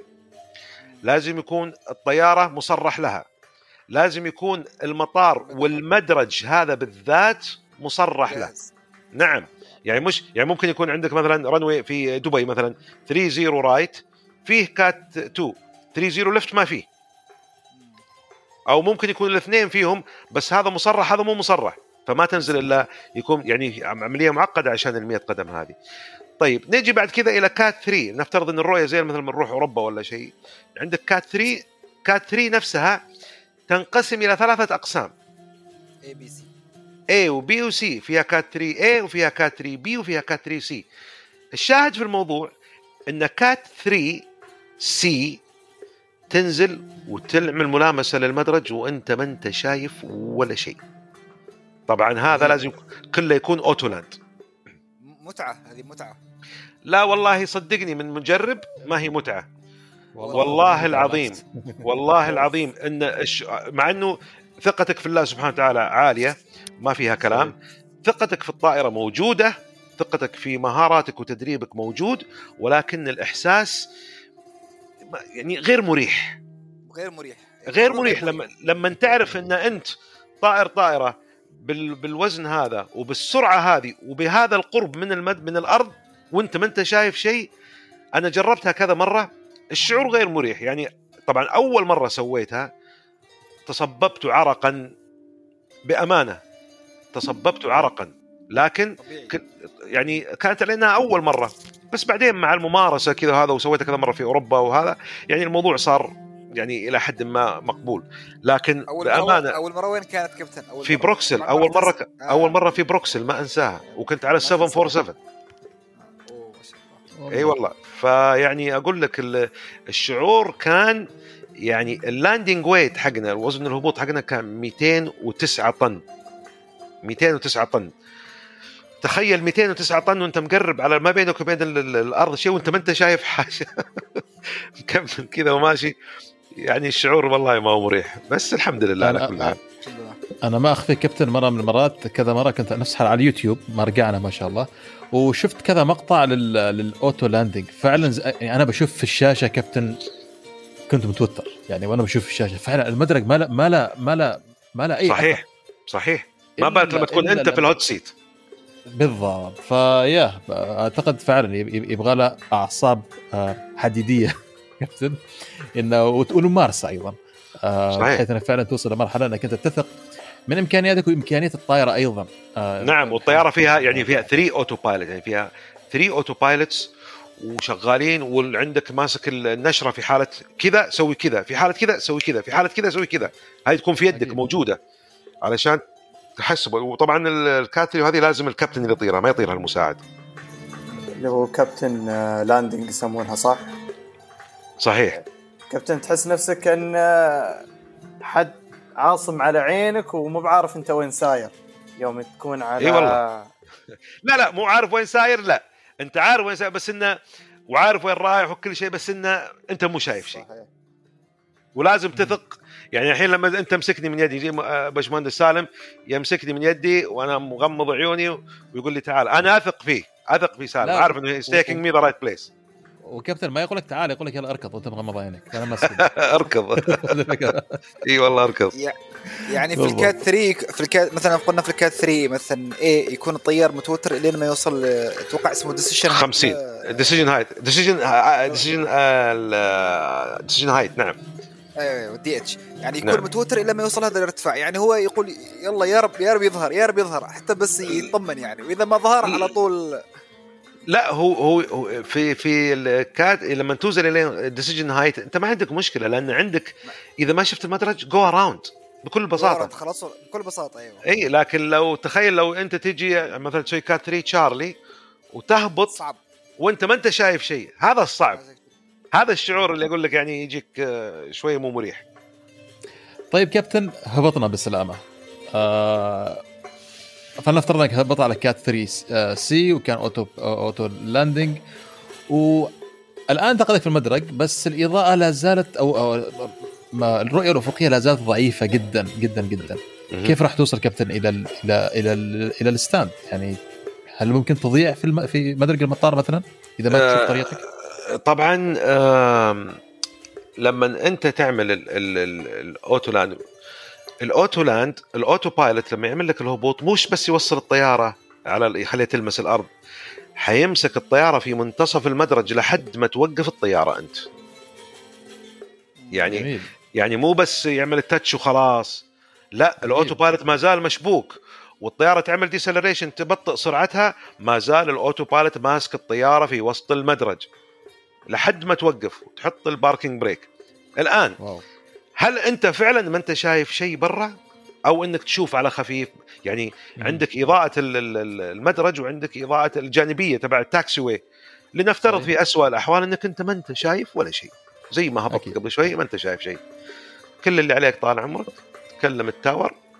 جيبوا لي جيبوا لي ولا follow me أنت ما أنت شايف شيء. إذا بتشوف ال follow me بتشوف ال lights صح صح. إذا إذا أنت بتشوف ال follow me معناتها بتشوف الإضاءات اللي على. جنب. لكن أنت ما أنت شايف شيء. كل اللي عليك طال عمرك تكلمهم يجيبوا لك ال- ال- ال- ال pushback truck هذيك اللي يستخدمونها ال- المعدة اللي يدفون أيوة. فيها الطيارة على البوابات. إيه بالضبط. يشبكونها ويسحبونك يودونك لين البوابة وانت قاعد تسولف على الواتساب في ال cockpit ما عندك مشكلة. في ك- في خدمة خدمة الفنادق يسموها إيش كابتن؟ valet valet parking. الفالي اي والله valet parking أبد. وانت مرتاح. زي ما قلت امسك الواتساب سلم على الأهل وصلت بالسلامة. نعم لأنه مو من من العقل والمنطق وليس من السلامة أكيد. إنك أنت تمشي بالطائرة سواء في ال يعني ال- ال- ال- approach أو عفوا على الأرض في ال taxiways. مو من المنطق. إنك تمشي بال taxiway لا لا بالسيارة ولا بالطيارة. يعني إذا بالسيارة أنت ما تسويها تسويها بالطيارة؟ مستحيل. فعلا فعلا فعلا. طيب كابتن أعتقد ال- ال- الحوارات والنقاشات اللي اللي خضناها معك والتفسير اللي فسرتنا إياه وشرحنا إياه بكل سعه صدر يعتمد على جانب مهم جدا آه، في عالم الطيران. وأيضا ع- أشرنا له نحن بشكل بآخر اللي هو ال human factor العامل البشري. التدريب كابتن تدريب الطيارين كيف يتم وهل يستمر ولا مجرد ما أن الطيار يصبح طيار في قمرة القيادة يتوقف التدريب ونفس رخصة السياقة مثلا أنا أحصل على رخصة إيه. السواقة مالتي ما أعرف يمكن فالف... لما كان عمري 18 سنة ومن بعدها ما هناك أي اختبار ولا هناك أي تريننج فهل كيف نقارن هذه بهذه؟ إذا نقارن كثافة تدريب الطيارين في عالم الطيران خاصة في ال commercial jet تمام. آه بالنسبة لل human factors والتدريب للطيارين أذكر عليها مثال بسيط جدا اللي هو في خلال تدريب الطيار في بداية حياته أيام أو في فترة ما يسمى بال instrument rating أو آه، الطيران الآلي. كيف إنك أنت تتدرب وتاخذ رخصة بإنك أنت تقول لحواسك معليش خلوكم على جنب الآن أنا ما أصدق إلا اللي أشوفه قدامي. يعني نعرف الأذن الوسطى اللي هي المسؤولة عن التوازن البني توازن. آدم. نعم. صحيح فيها سائل آه، ثقيل شوي. إذا استقر السائل هذا في حالتك ال- وأنت منتصب كذا واقف لو حتى لو غمضت عيونك وميلت يمين حتحس إن أنت مايل. ليش؟ لأن. السائل أعطى أرسل إشارات لعقلك وقال لك ترى أنت مميل يمين أو مميل يسار. في ال instrument training لما انت تكون مسوي لما تلبس ال- ال- ال hood أو تغطي عيونك وتمسك 45 درجة التفاف 45 درجة وتثبت يعني يمسك المدرب اللي معاك 45 درجة التفاف. بالتالي أنت مايل مثلا اليمين بعد شوية يعني بعد وقت معين السائل حيستقر في الوضعية هذه في إذنك الوسطى وتبتدي تحس إن أنت مستقيم بينما أنت في التفاف بزاويه 45 درجة. لو عدل الطياره صار هذا صار reference الحين عندك أنت في صار reference عندك أنت. صار أنت الحين ما عاد تحس بالالتفاف anymore لأن أنت يعني تحس إن أنت آه، okay. يعني استقر السائل هذا في اذنك إذا عدل لك الطيارة وحطها بوضع طبيعي جدا راح تحس إن أنت لفيت يسار. العكس. صحيح صحيح. فهنا في مرحلة ال instrument يقولون لك لا تصدق أي شيء إلا عيونك. شوف قدامك ال instrument الآلات هذه هذه اللي تصدقها. انسى كل شعورك وانسى كل إحساسك وخلك مركز وعقلك وقراراتك كلها مبنية على اللي تشوفه عينك. هذا الشيء يستمر معك في تدريبك وبعد ما تخلص وتصير أنت خلاص ريليس كطيار مصرح له وعندك رخصة وكل شيء. بعد ستة شهور طبعا نتكلم عن الطيران التجاري في شركات الطيران. بعد ستة شهور لازم نعم. تروح مرة ثانية على هذاك الصندوق. المحاكي وتروح تسوي اختبارات مرة ثانية و... وكأنك مو خلاص يعني رخصة السيارة خذيتها لا رخصتك هذه سارية المفعول بشروط. من أول شروطها يكون عندك رخصة طبية. من شروطها إنك تسوي إقلاع وهبوط كل 90 يوم. من شروطها إنك تروح تختبر كل ستة شهور. من شروطها إنك تروح تدرس الطيارة مرة ثانية وتختبر على الطيارة مرة ثانية كل سنة. من شروطها إنك تختبر في الطيارة نفسها مش بس في المحاكي. كل سنة لازم يطلع معك اختبار. أنا اختبرت أمس رحلتي اللي اكلم مع أتكلم معكم فيها أمس تكلمني تقول لي قلت لك أنا في دبي رحت دبي ورجعت. هي. كا- كانت الاختبار السنوي حقي. معي كابتن يختبرني في رحلة جدة دبي دبي جدة. ما شاء الله. اختبار. فهذه اذا إذا فقدت أي واحد من ال qualifications هذه أو ال recency هذولا على طول رخصتك تصير expired رخصتك غير فعالة. عش... لازم يكون عندك رخصة الطي... رخصة الرخصه الطبيه ولازم يكون عندك اخت... إقلاع وهبوط كل 90 يوم ولازم تروح تختبر في ال simulator كل ست شهور ولازم تروح تدرس دراسة أرضية متبوعة بحصص في ال simulator تدريب واختبار ولازم كل سنة في الطيارة نفسها يطلع معاك واحد يختبرك. أي واحد من هذول يسقط عنك رخصتك أصبحت غير سارية المفعول. فالطيار في قراءة. مستمرة وفي اختبارات مستمرة ما ما هي زي السيارة يعني مرة. نعم وتقييم مستمر. جميل جدا كابتن. آه كابتن حسن أنا أعتقد أريد أقول لك كلمة للأمانة. آه بارك الله في علمك بارك الله في مجهودك واللي تعمله. كابتن لنشر العلم والمعرفة في عالم الطيران. جزاك آه الله خير. للامانه أعتقد أخذنا من وقتك كثير اليوم رغم الإشكاليات التقنية اللي, اللي واجهناها قلبك بحر والله صدرك الله يطول. ذهب ذهب الامانه يا والله العظيم حتى حتى حتى كابتن إحنا ترى جالسين نتراسل في, ال- في الجروب إن الحلقة هي ما كفتنا يعني نبغاك حلقة ثانية وثالثة ورابعة وال... والله أنا أتشرف أكون. معاكم والله أتشرف أكون معاكم. وأنا ما أعطيتكم شيء من عندي أنا علم تعلمته من الناس علموني وأنا انشره لكم وأنتم تنشرونه للي بعده واجر يجيني ويجيكم إن شاء الله متعة الطيران. متعة الطيران ال- والسفر مع مع شديد ال- يعني للأسف انه في ناس كثير حارمين نفسهم من هذه المتعة وخليني أكون دقيق أكثر من هذه النعمة اللي الله سبحانه وتعالى من علينا نعم. فيها نعم. بسبب يعني آه، فوبيا وأشياء سلبية لا ينظرون إلا إلى الجانب السلبي لا ينظرون إلى الجانب الإيجابي ال- ال- الطيران يعني إن شاء الله أن نتقابل يوم أنا وياكم كذا في رحلة وتشرفوني فيها وتكونوا معاي بإذن الله وأتشرف فيها وننبسط أكثر ونوري الناس أكثر إنه الطيران نعمة من نعم الله سبحانه وتعالى علينا. المفروض إن إحنا ننبسط فيها ولا نقطع آه، أحبابنا البعيدين عننا بسبب إن ما نطلع الطيارة أو نحرم أنفسنا من آه، رحلات سياحية أو أماكن جميلة نودي فيها أهلنا وعوائلنا والناس اللي نحبهم. علشان والله عذر بسيط انه والله أنا يعني أخاف من الطيارة. هذا الشيء أعتقد في عصرنا الحالي وفي 2022 الآن المفروض يكون هذا الكلام يكون قد تلاشى و...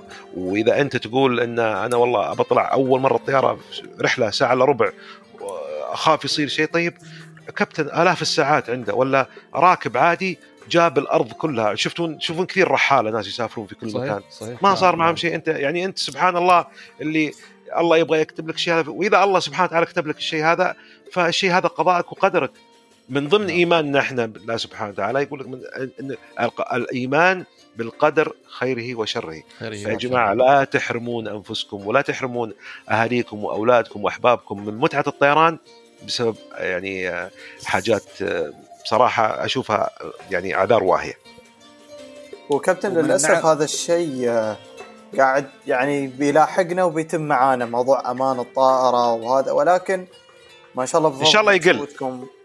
إن شاء الله نتأمل يقل بس بفضل مجهودكم بفضل مجهود صناع محتوى عالم الطيران الكباتن والمهندسين إن شاء الله يعني نشوف في وعي أكثر في هذا الموضوع. بمشيئة وأنتم دوركم وجهدكم يعني وتخصيص وقتكم وخصوصا في هذه الأيام الفضيلة بال- في هذا الوقت وأنتم تجهدون انكم توصلون المعلومة للناس. أسأل الله سبحانه يجي يعني يأجركم عليها ويثيبكم. اخو يوسف. المهندس سالم وأبو بكر يعني هذا شيء يعني في مثل هذه الأيام إن شاء الله أن لكم أجر ويعني ما يضيع عند الله شيء بإذن الله. ان شاء الله. ومن النعم ومن النعم, كابتن بنايف إنه من النعم إنك أنت معنا في عالم الطيران.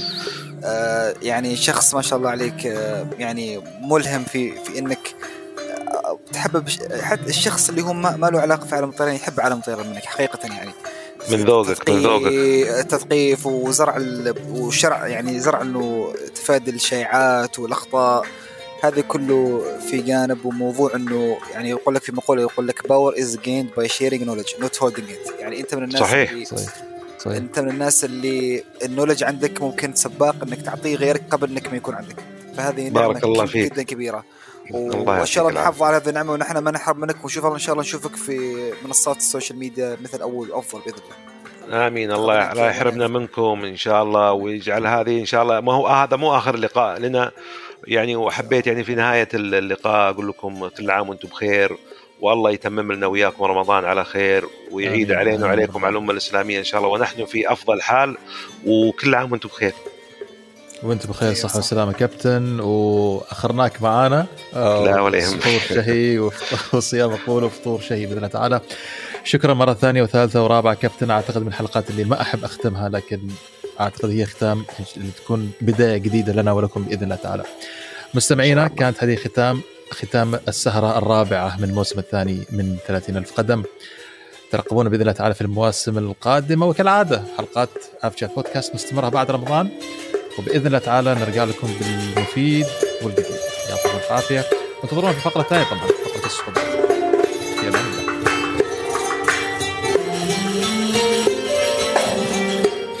حياكم الله مستمعينا الكرام في ختام الموسم الثاني من برنامجنا الرمضاني 30 ألف قدم سؤال الحلقة الرابعة من فوازير أبو ظبي Aviation من هم أول من قاموا بتجربة طيران ناجحة؟ أكرر من هم أول من قاموا بتجربة طيران ناجحة؟